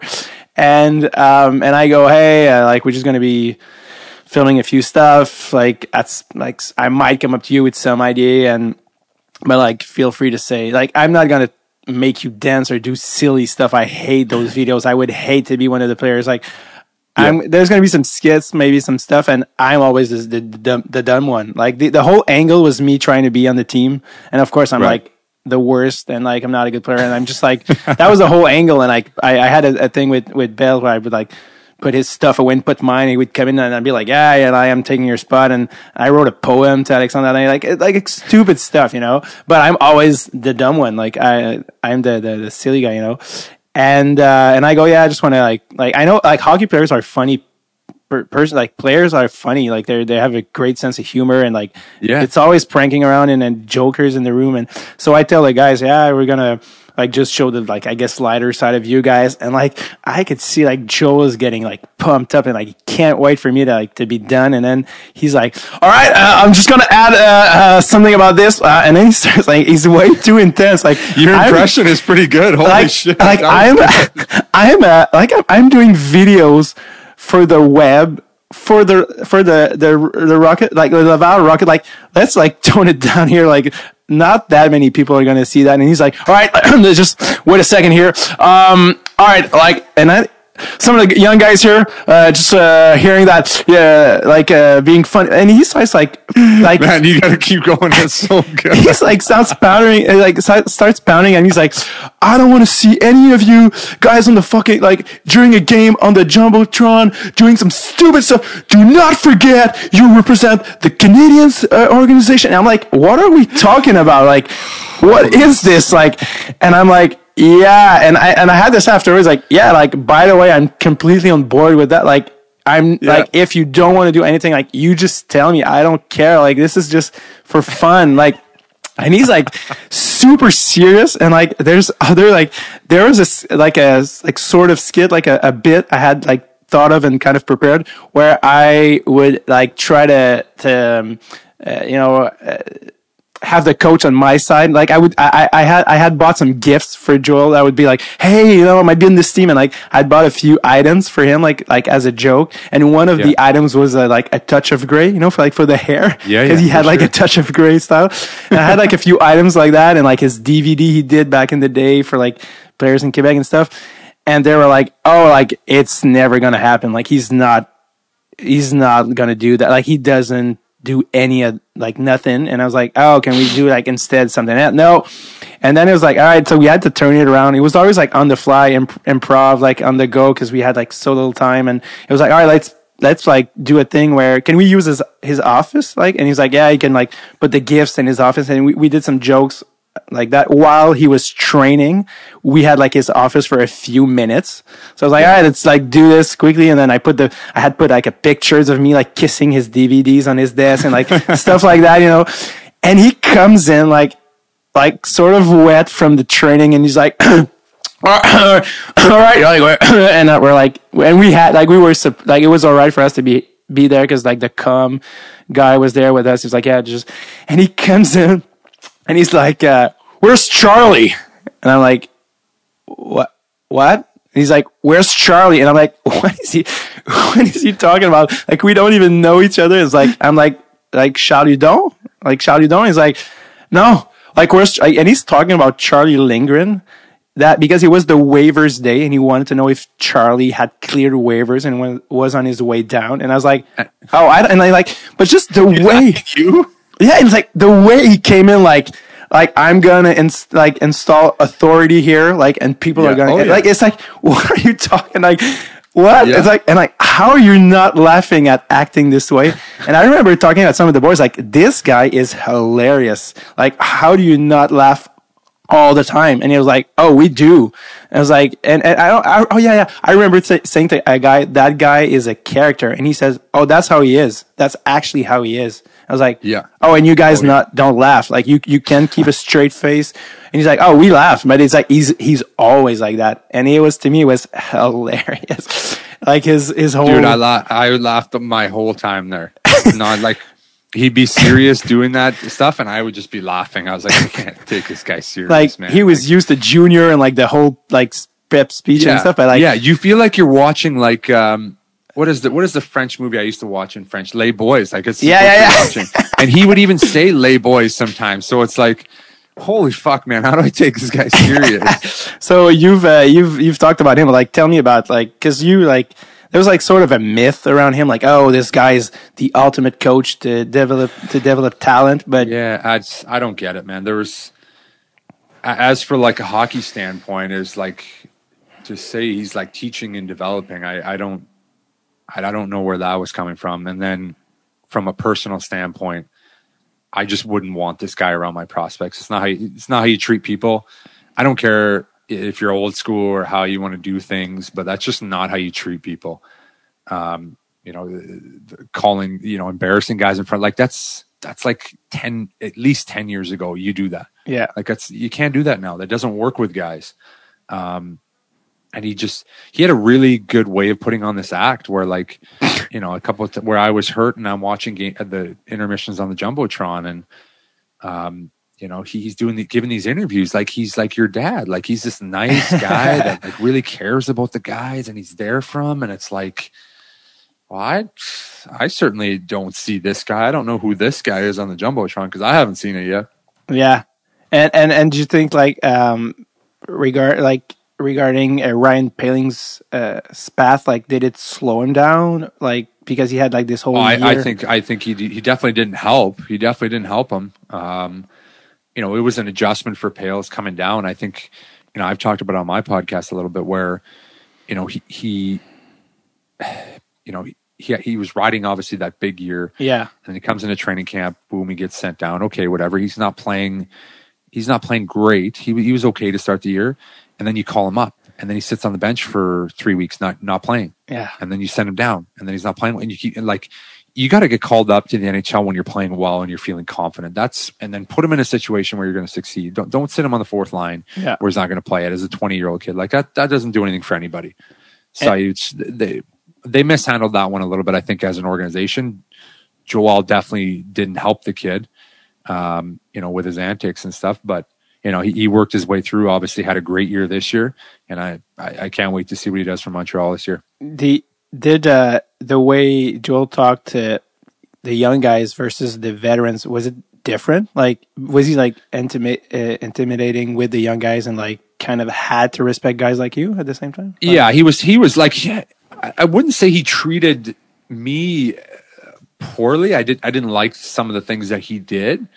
Um, I didn't agree with you know some of his decisions with me, but you know, I wouldn't say he treated me poorly. But the way he was treating younger guys, I. I, I just didn't agree with. I, I don't think that's the best way to get the most out of people, and I just I, I don't think that's. and It's just such an old school way of doing things. I, I I went through that, and I just I know what it does to people, and I, I don't think that that young kids should go through that. And the whole like oh but he's an X's and O's type type of guy was also like Yeah, I don't, I don't know where that one came from. I really don't know where that one came from. I just, I, I mean, I heard all the myths in Quebec. Like I got, I, it blew my mind when I heard some of these. T- tell me about like the practice that what was it like the practices that like you said like the other teams were like kind of laughing at you guys what Oh like the man, morning skates. We would be doing stops and starts at the end of practice. We do stops and starts. Everybody line up on the blue line, and he would call out numbers like red line twice, blue line, like morning skates. Only I've ever seen that. Like other teams are sitting there, like I don't know if he thought it was like old school, like the other teams are watching. They're like, "Fuck, these guys are prepared. They're ready to play." But really, it was just ridiculous. It was like, What? what are we doing? Like you, you don't stops and starts in a morning skate, man. Come on. it's very like miracle We type. would do man, we would do these drills, these shooting drills. I don't know if this was his considered like his skill drill where like man, he would be you just skate you just skate down the middle like two lines on the blue line, you skate down the middle of the ice, there's no goalie, he just passes you the puck and you just shoot it. and you just keep doing this. This was a drill we do all the time. Then we did this one drill. It was so ridiculous. We did it every single day and he would he would chip the puck in the corner and you would just go like close the guy out in the wall. And guys were so sick of doing the drill that you guys would just do it half assed. You would just let the guy close you out and take the puck. So it would be over quicker. Like, and, and he just, he couldn't see that.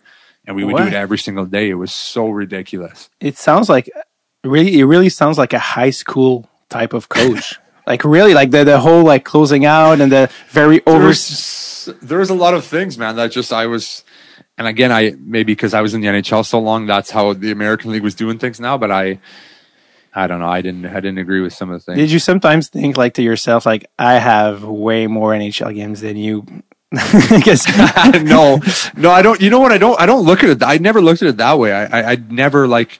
you know, I haven't played for a coach that you know played more games than I did, but like Yeah. I, I, I respect coaches. I, I, I, I don't ever have that attitude towards them, but, um, you know, when you disrespect me, like, you know, I'm, I'm not going to respect you and, and, and I'll, I'll let you know about that. Like, and then I just, Would know, he would he like call you out in front of the boys? That's what like, Uh, stuff like that. I don't know, like maybe a couple times, but I got no problem with that. That's fine. Like I'm an older guy. I'm, I, I played in the NHL for a while. Like you want to set an example, like I'm okay with that. That's fine as an Yeah, older yeah. guy. As a 20 year old guy, don't embarrass him in front of everybody. Like take him aside, Yeah. have some personal skills and talk to him. As an older guy, that's fine. You do that. But like, I don't know. One time, man, he was he was, I don't know what even what what the deal was. Like, he was screaming at me on the bench one time, and I just turned around. I was like, "All right, enough, enough." like I just told him, like, relax, enough. Like he was just nonstop chirping in my ear. I was like, enough, shut up. Yeah. And then he's like, I'll fix you. I'm gonna fix you. And he kept chirping at me for the rest of the game. Jesus. And I, I didn't even say anything back. And he just kept chirping at me. I'll fix you. I'm going to call Montreal. You're done. You're finished. I'll ruin your career. And I'm like, Jesus. What is wrong? Like, okay, man, relax. Go for it. Go for it. That was a coach.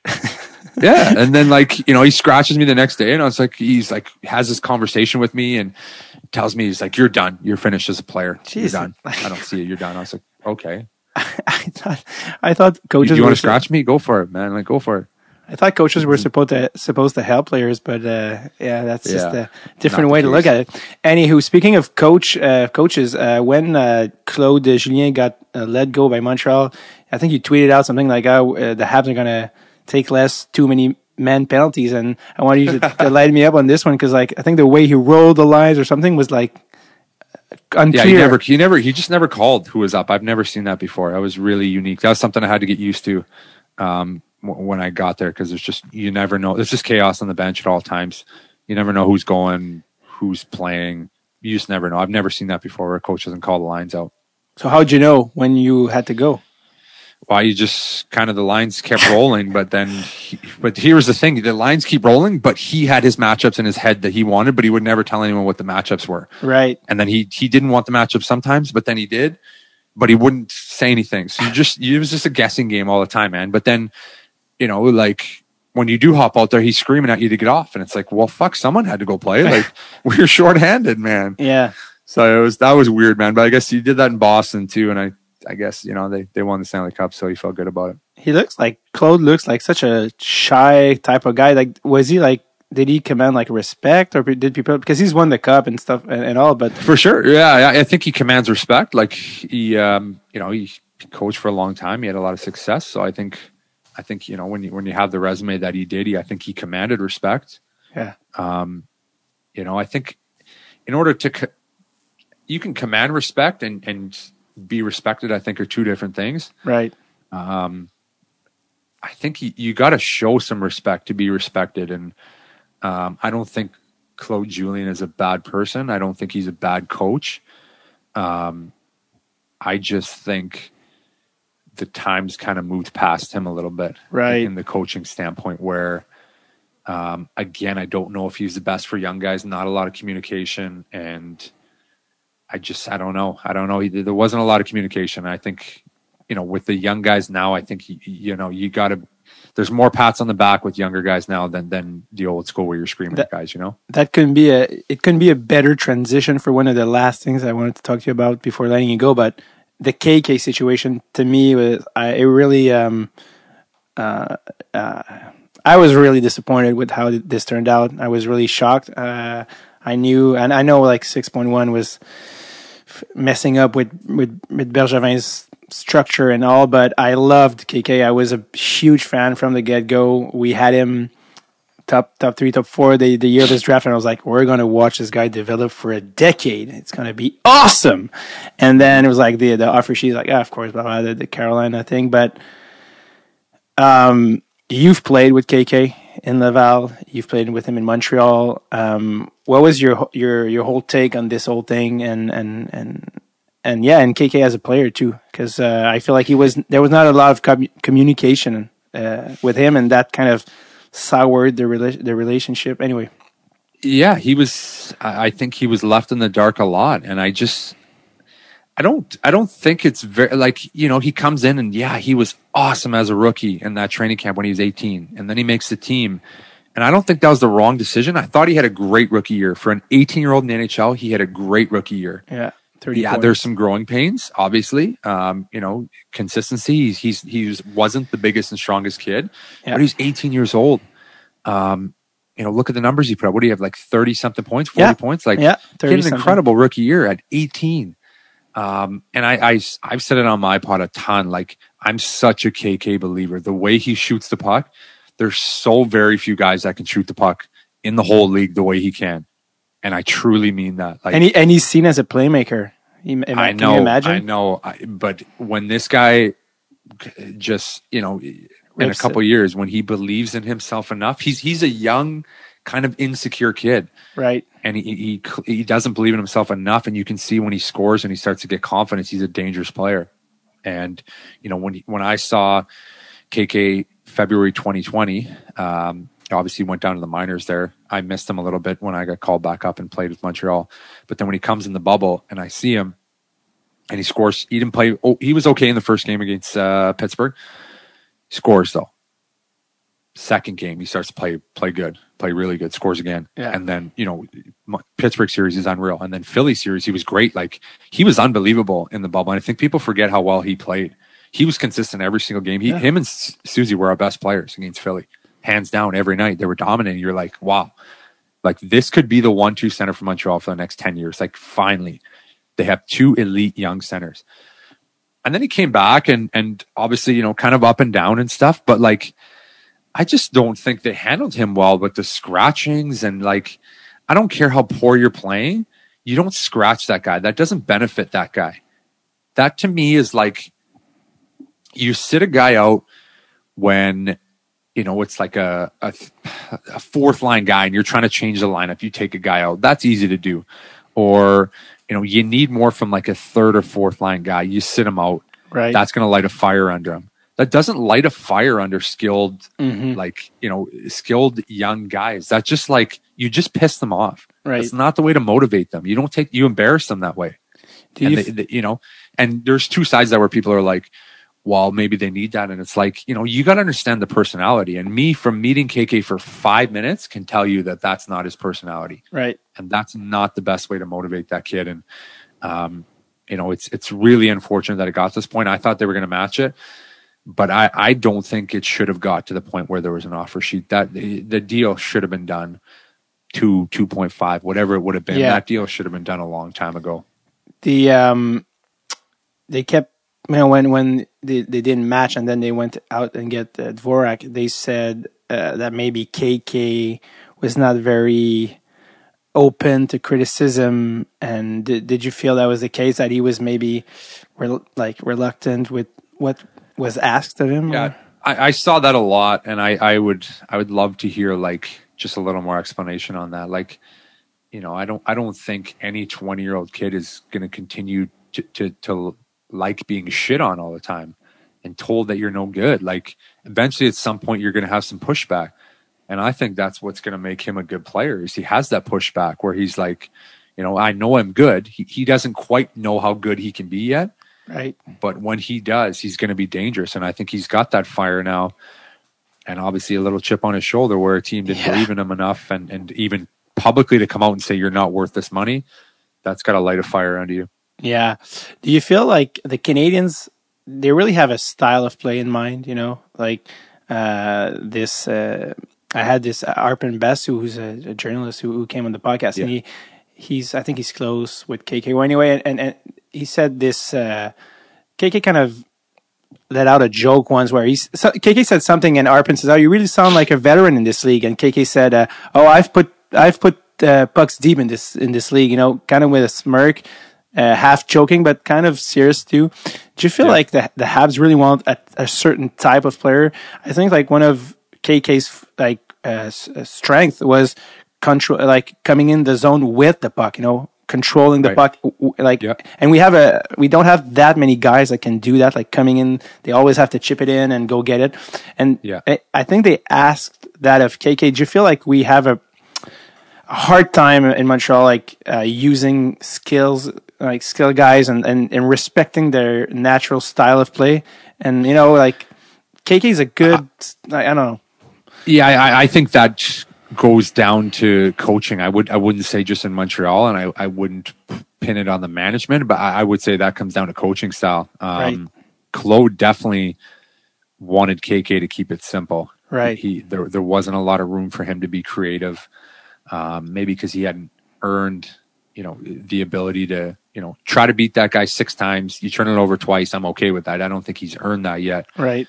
But I also don't think telling him to dump the puck every time and get on the forecheck was KK style. You drafted this guy as a third overall player.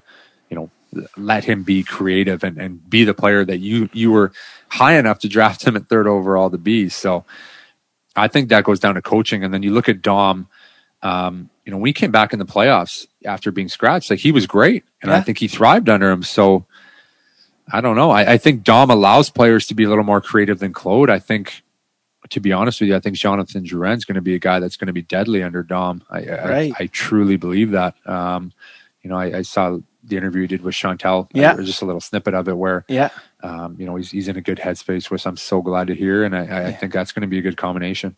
Yeah, absolutely. What do you think KK can become? Uh, what what's his uh, ceiling for you? Like, what type of player do you see him becoming in the next? Yeah, like I, I, I don't know who I would compare him to, but I just think he's a he's a big, consistent body. Like when you look at a guy, you know, when you look at Jordan Staal in Carolina, um, when he was younger, uh, big body, strong, very like bow-legged stride, kind of like KK. Mind you, I think Stahl scored 29 goals or 30 goals the second year in the league, but um, I, I think you see some similarities there. But KK is obviously a little more offensive, like big, big center um, fits in your number two hole, I think, very, very well. I, I heard they're going to play him on the wing, but we'll see what happens. But Yeah, I, I think he's a really good center that can score 25 goals. And to me, absolutely. if you're a number two center that can score 25 goals, you're worth six million. And 60, 60, 65 plus points. I, Uh, I think he can be a 20, 25 goal, 25 assist, 30 assist guy, no problem. I would. I couldn't agree more. and I'm very like he, he's, he's just man the what what and you can truly see like I see how he plays in games, but I've seen him in practice when he's loose and he's having fun and he's playing and he's ripping it and yeah, he's got an absolute grenade of a shot. Like Yeah. he can absolutely bomb it. the uh, It's the, just a matter of time. the the the moment he's gonna just release a little quicker because I think it's just his release is a little in the NHL it's so fast, but the the second he's gonna get that release fired up, it's he's gonna score uh, twenty goals Yeah, in, in when the he league. gets when he gets a little confidence and gets playing, and um, you know, I really hope for him. He's such a good kid. I really, really enjoyed playing with him. I, I, I wish nothing but the best. I really hope this year he just explodes and shoves it in their face. So do I. I, I, I hoped he would have been in Montreal, but I, I really hope he's uh, he's good. Uh, last thing before letting you go, you started a podcast in the past year. Uh, it's called Habs Tonight, and Yeah. it's on YouTube and it's on everywhere. Actually, like uh, you can get it anywhere. Yeah, you can find you can find it anywhere. Um, we're kind of all over the map. We uh, we just kind of started in February. It was something I was bored again. Like I said, I wasn't playing, so I, I Yeah. found some people on Twitter that I was, uh, you know, I liked what they had to say. Asked them if they wanted to join the team and do some things, and we've kind of just kind of rolled with it. We didn't really have any set plan for it. We kind of just wing it as we go and have some fun. And uh, I've had a chance to get some some current guys on there. I've had some current players, Montreal, other teams, and uh, you know, with the season starting up, it, it'll be a pretty good channel to follow. We'll have tons of content, uh, you know, pre games, post games, re- recaps, and Yes. uh, and all that. So it's going to be fun. What's the schedule like? Do you, uh, do you guys are always are you guys always on like game days? What, what's the uh, this? Yeah. the So pace. we were doing. Uh, I was doing uh, interviews, you know, throughout the summer on Wednesdays, which made more sense. And then now that I'm here and time difference, it's hard to get a hold of everybody. I like to do the interviews myself with my my. Well, I got a couple co-hosts that jump on and do interviews with me, uh, but I I preferred to do them on a Wednesday. But it's tough timing with everybody now, so Yeah, uh, they're kind of all over the place. And now getting into the season, I don't really like the bug guys, so we'll be doing more talking about the team. Um, you know, we, we we go on on a stream on YouTube, so people can come on live. They can talk with us. They can comment on the side. It's a really Right. cool setup. And um, you know, once the season starts, we'll have pregame shows, postgame shows. Uh, all those will be live, and then we'll have some recap shows during the week. And I'll try to jump on as much as I can and talk Habs uh, as much as I can.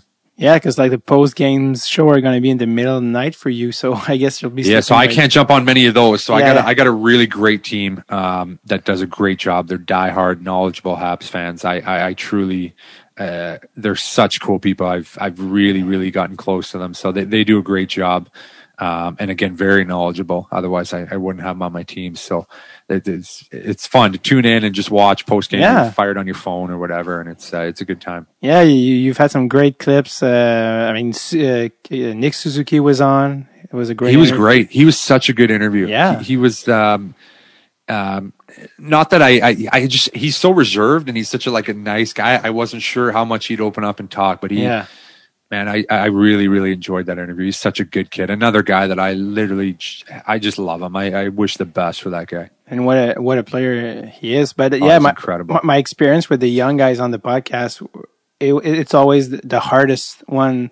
Uh, the ones to have because they're so uh, worried about saying something they shouldn't say, Yes, and they they don't have a lot of experience and stories. And the best guys to have are the old guys because they don't give a shit about nothing, and they have because you can say, like I said, that culture in the NHL where you can't say anything because it'll end up somewhere. And this guy coached you over here, and he gets fired, and then he comes over here and gets a job, and then he fucks you. Like, Yeah. you know, I'm I love where I'm at right now, where I could literally jump on and I could give an honest opinion, right. no no bias, and I get social media jumps on like, oh, you're just bitter because you're Yeah. not playing. It's like, man, I don't give a shit. Why? Yeah. What do I have to not tell you the truth? And that's why I love doing it because I can finally be a voice for guys in the league that that can't say what they really want to say. Right. And, you know, give you some real stories on shit that actually happens that you'd never believe.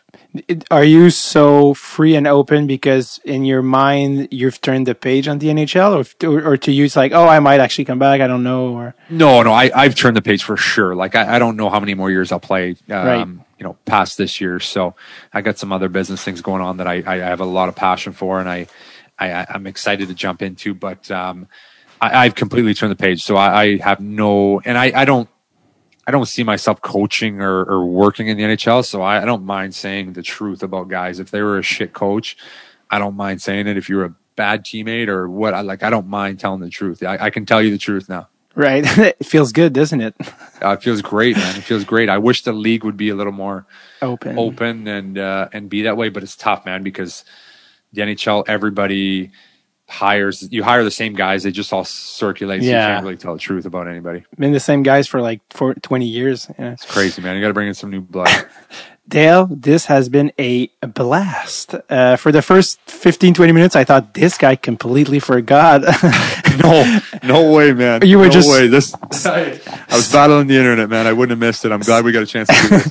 Uh, everyone listening here, if you've made it through, it means you do speak English. So please uh, go and check out Habs tonight. It's uh, it's really cool. The you've got Annick Lemire and uh, and uh, another guy with a French name, but who they also they all have French names but speak English. That's so funny. Well, she, she speaks French, and, uh, and and and Shane Shane speaks French too. So they Yeah. do uh, Le, Tour de Ligue. I don't know if I said that correct, but they do uh, Right. they do a show too, all in French, which is kind of like a French French recap show. So we, we got everyone covered: French, English, Habs fans, young, Yeah. old. We we got you covered. And get in the comments. You guys can ask questions live after games, before games, and Dale's going to jump in. So, Dale, from the moment I saw you in that video room while Joel was pumping up, I knew you were good guys. You were good, and I even like D. That's I, I had forgotten about that, but I while the pandemic was going on for the comedians, it was terrible because you couldn't do anything or you couldn't do any shows and. I remember doing this virtual online show in uh, Old Port, Montreal, and coming out with my guitar and stuff. And I was like, and I came across someone that really looked like Chew, and I kind of was on the phone at the same time, and I was like, oh my god, did I was that Dale? And like you, I thought that you saw me. You're like, did that guy just fucking ignore me? And then I DM'd you like, hey, was that you? Because like. If it was, I'm very sorry. I didn't like. It, took. A, it took. Like I had to double check. I was not sure. Like it. I was like on the phone at the same time. You were like, "That was not me." yeah, I would never I would never do that to you. And I was like, way, "Fuck, man!" Like me. I like I, I thought, man, he if that was me, was he he must have thought like, "Who does that little piece of shit think he is?" I was like, "No, no, no." That's a. But uh, anyway, thanks so much for coming on. That was a blast, and uh, uh, people are gonna love this. So uh, thank you again, and and best of luck with uh, Sweden And I don't know how many years you got in you, but you still got some great hockey in you. And uh, I wish you the best. Thank you very much, man. This was so fun. We got to do it again sometime. Absolutely. Round two coming up sometimes. hey, perfect, man. Sounds good. Thank you, man. Okay, later, buddy.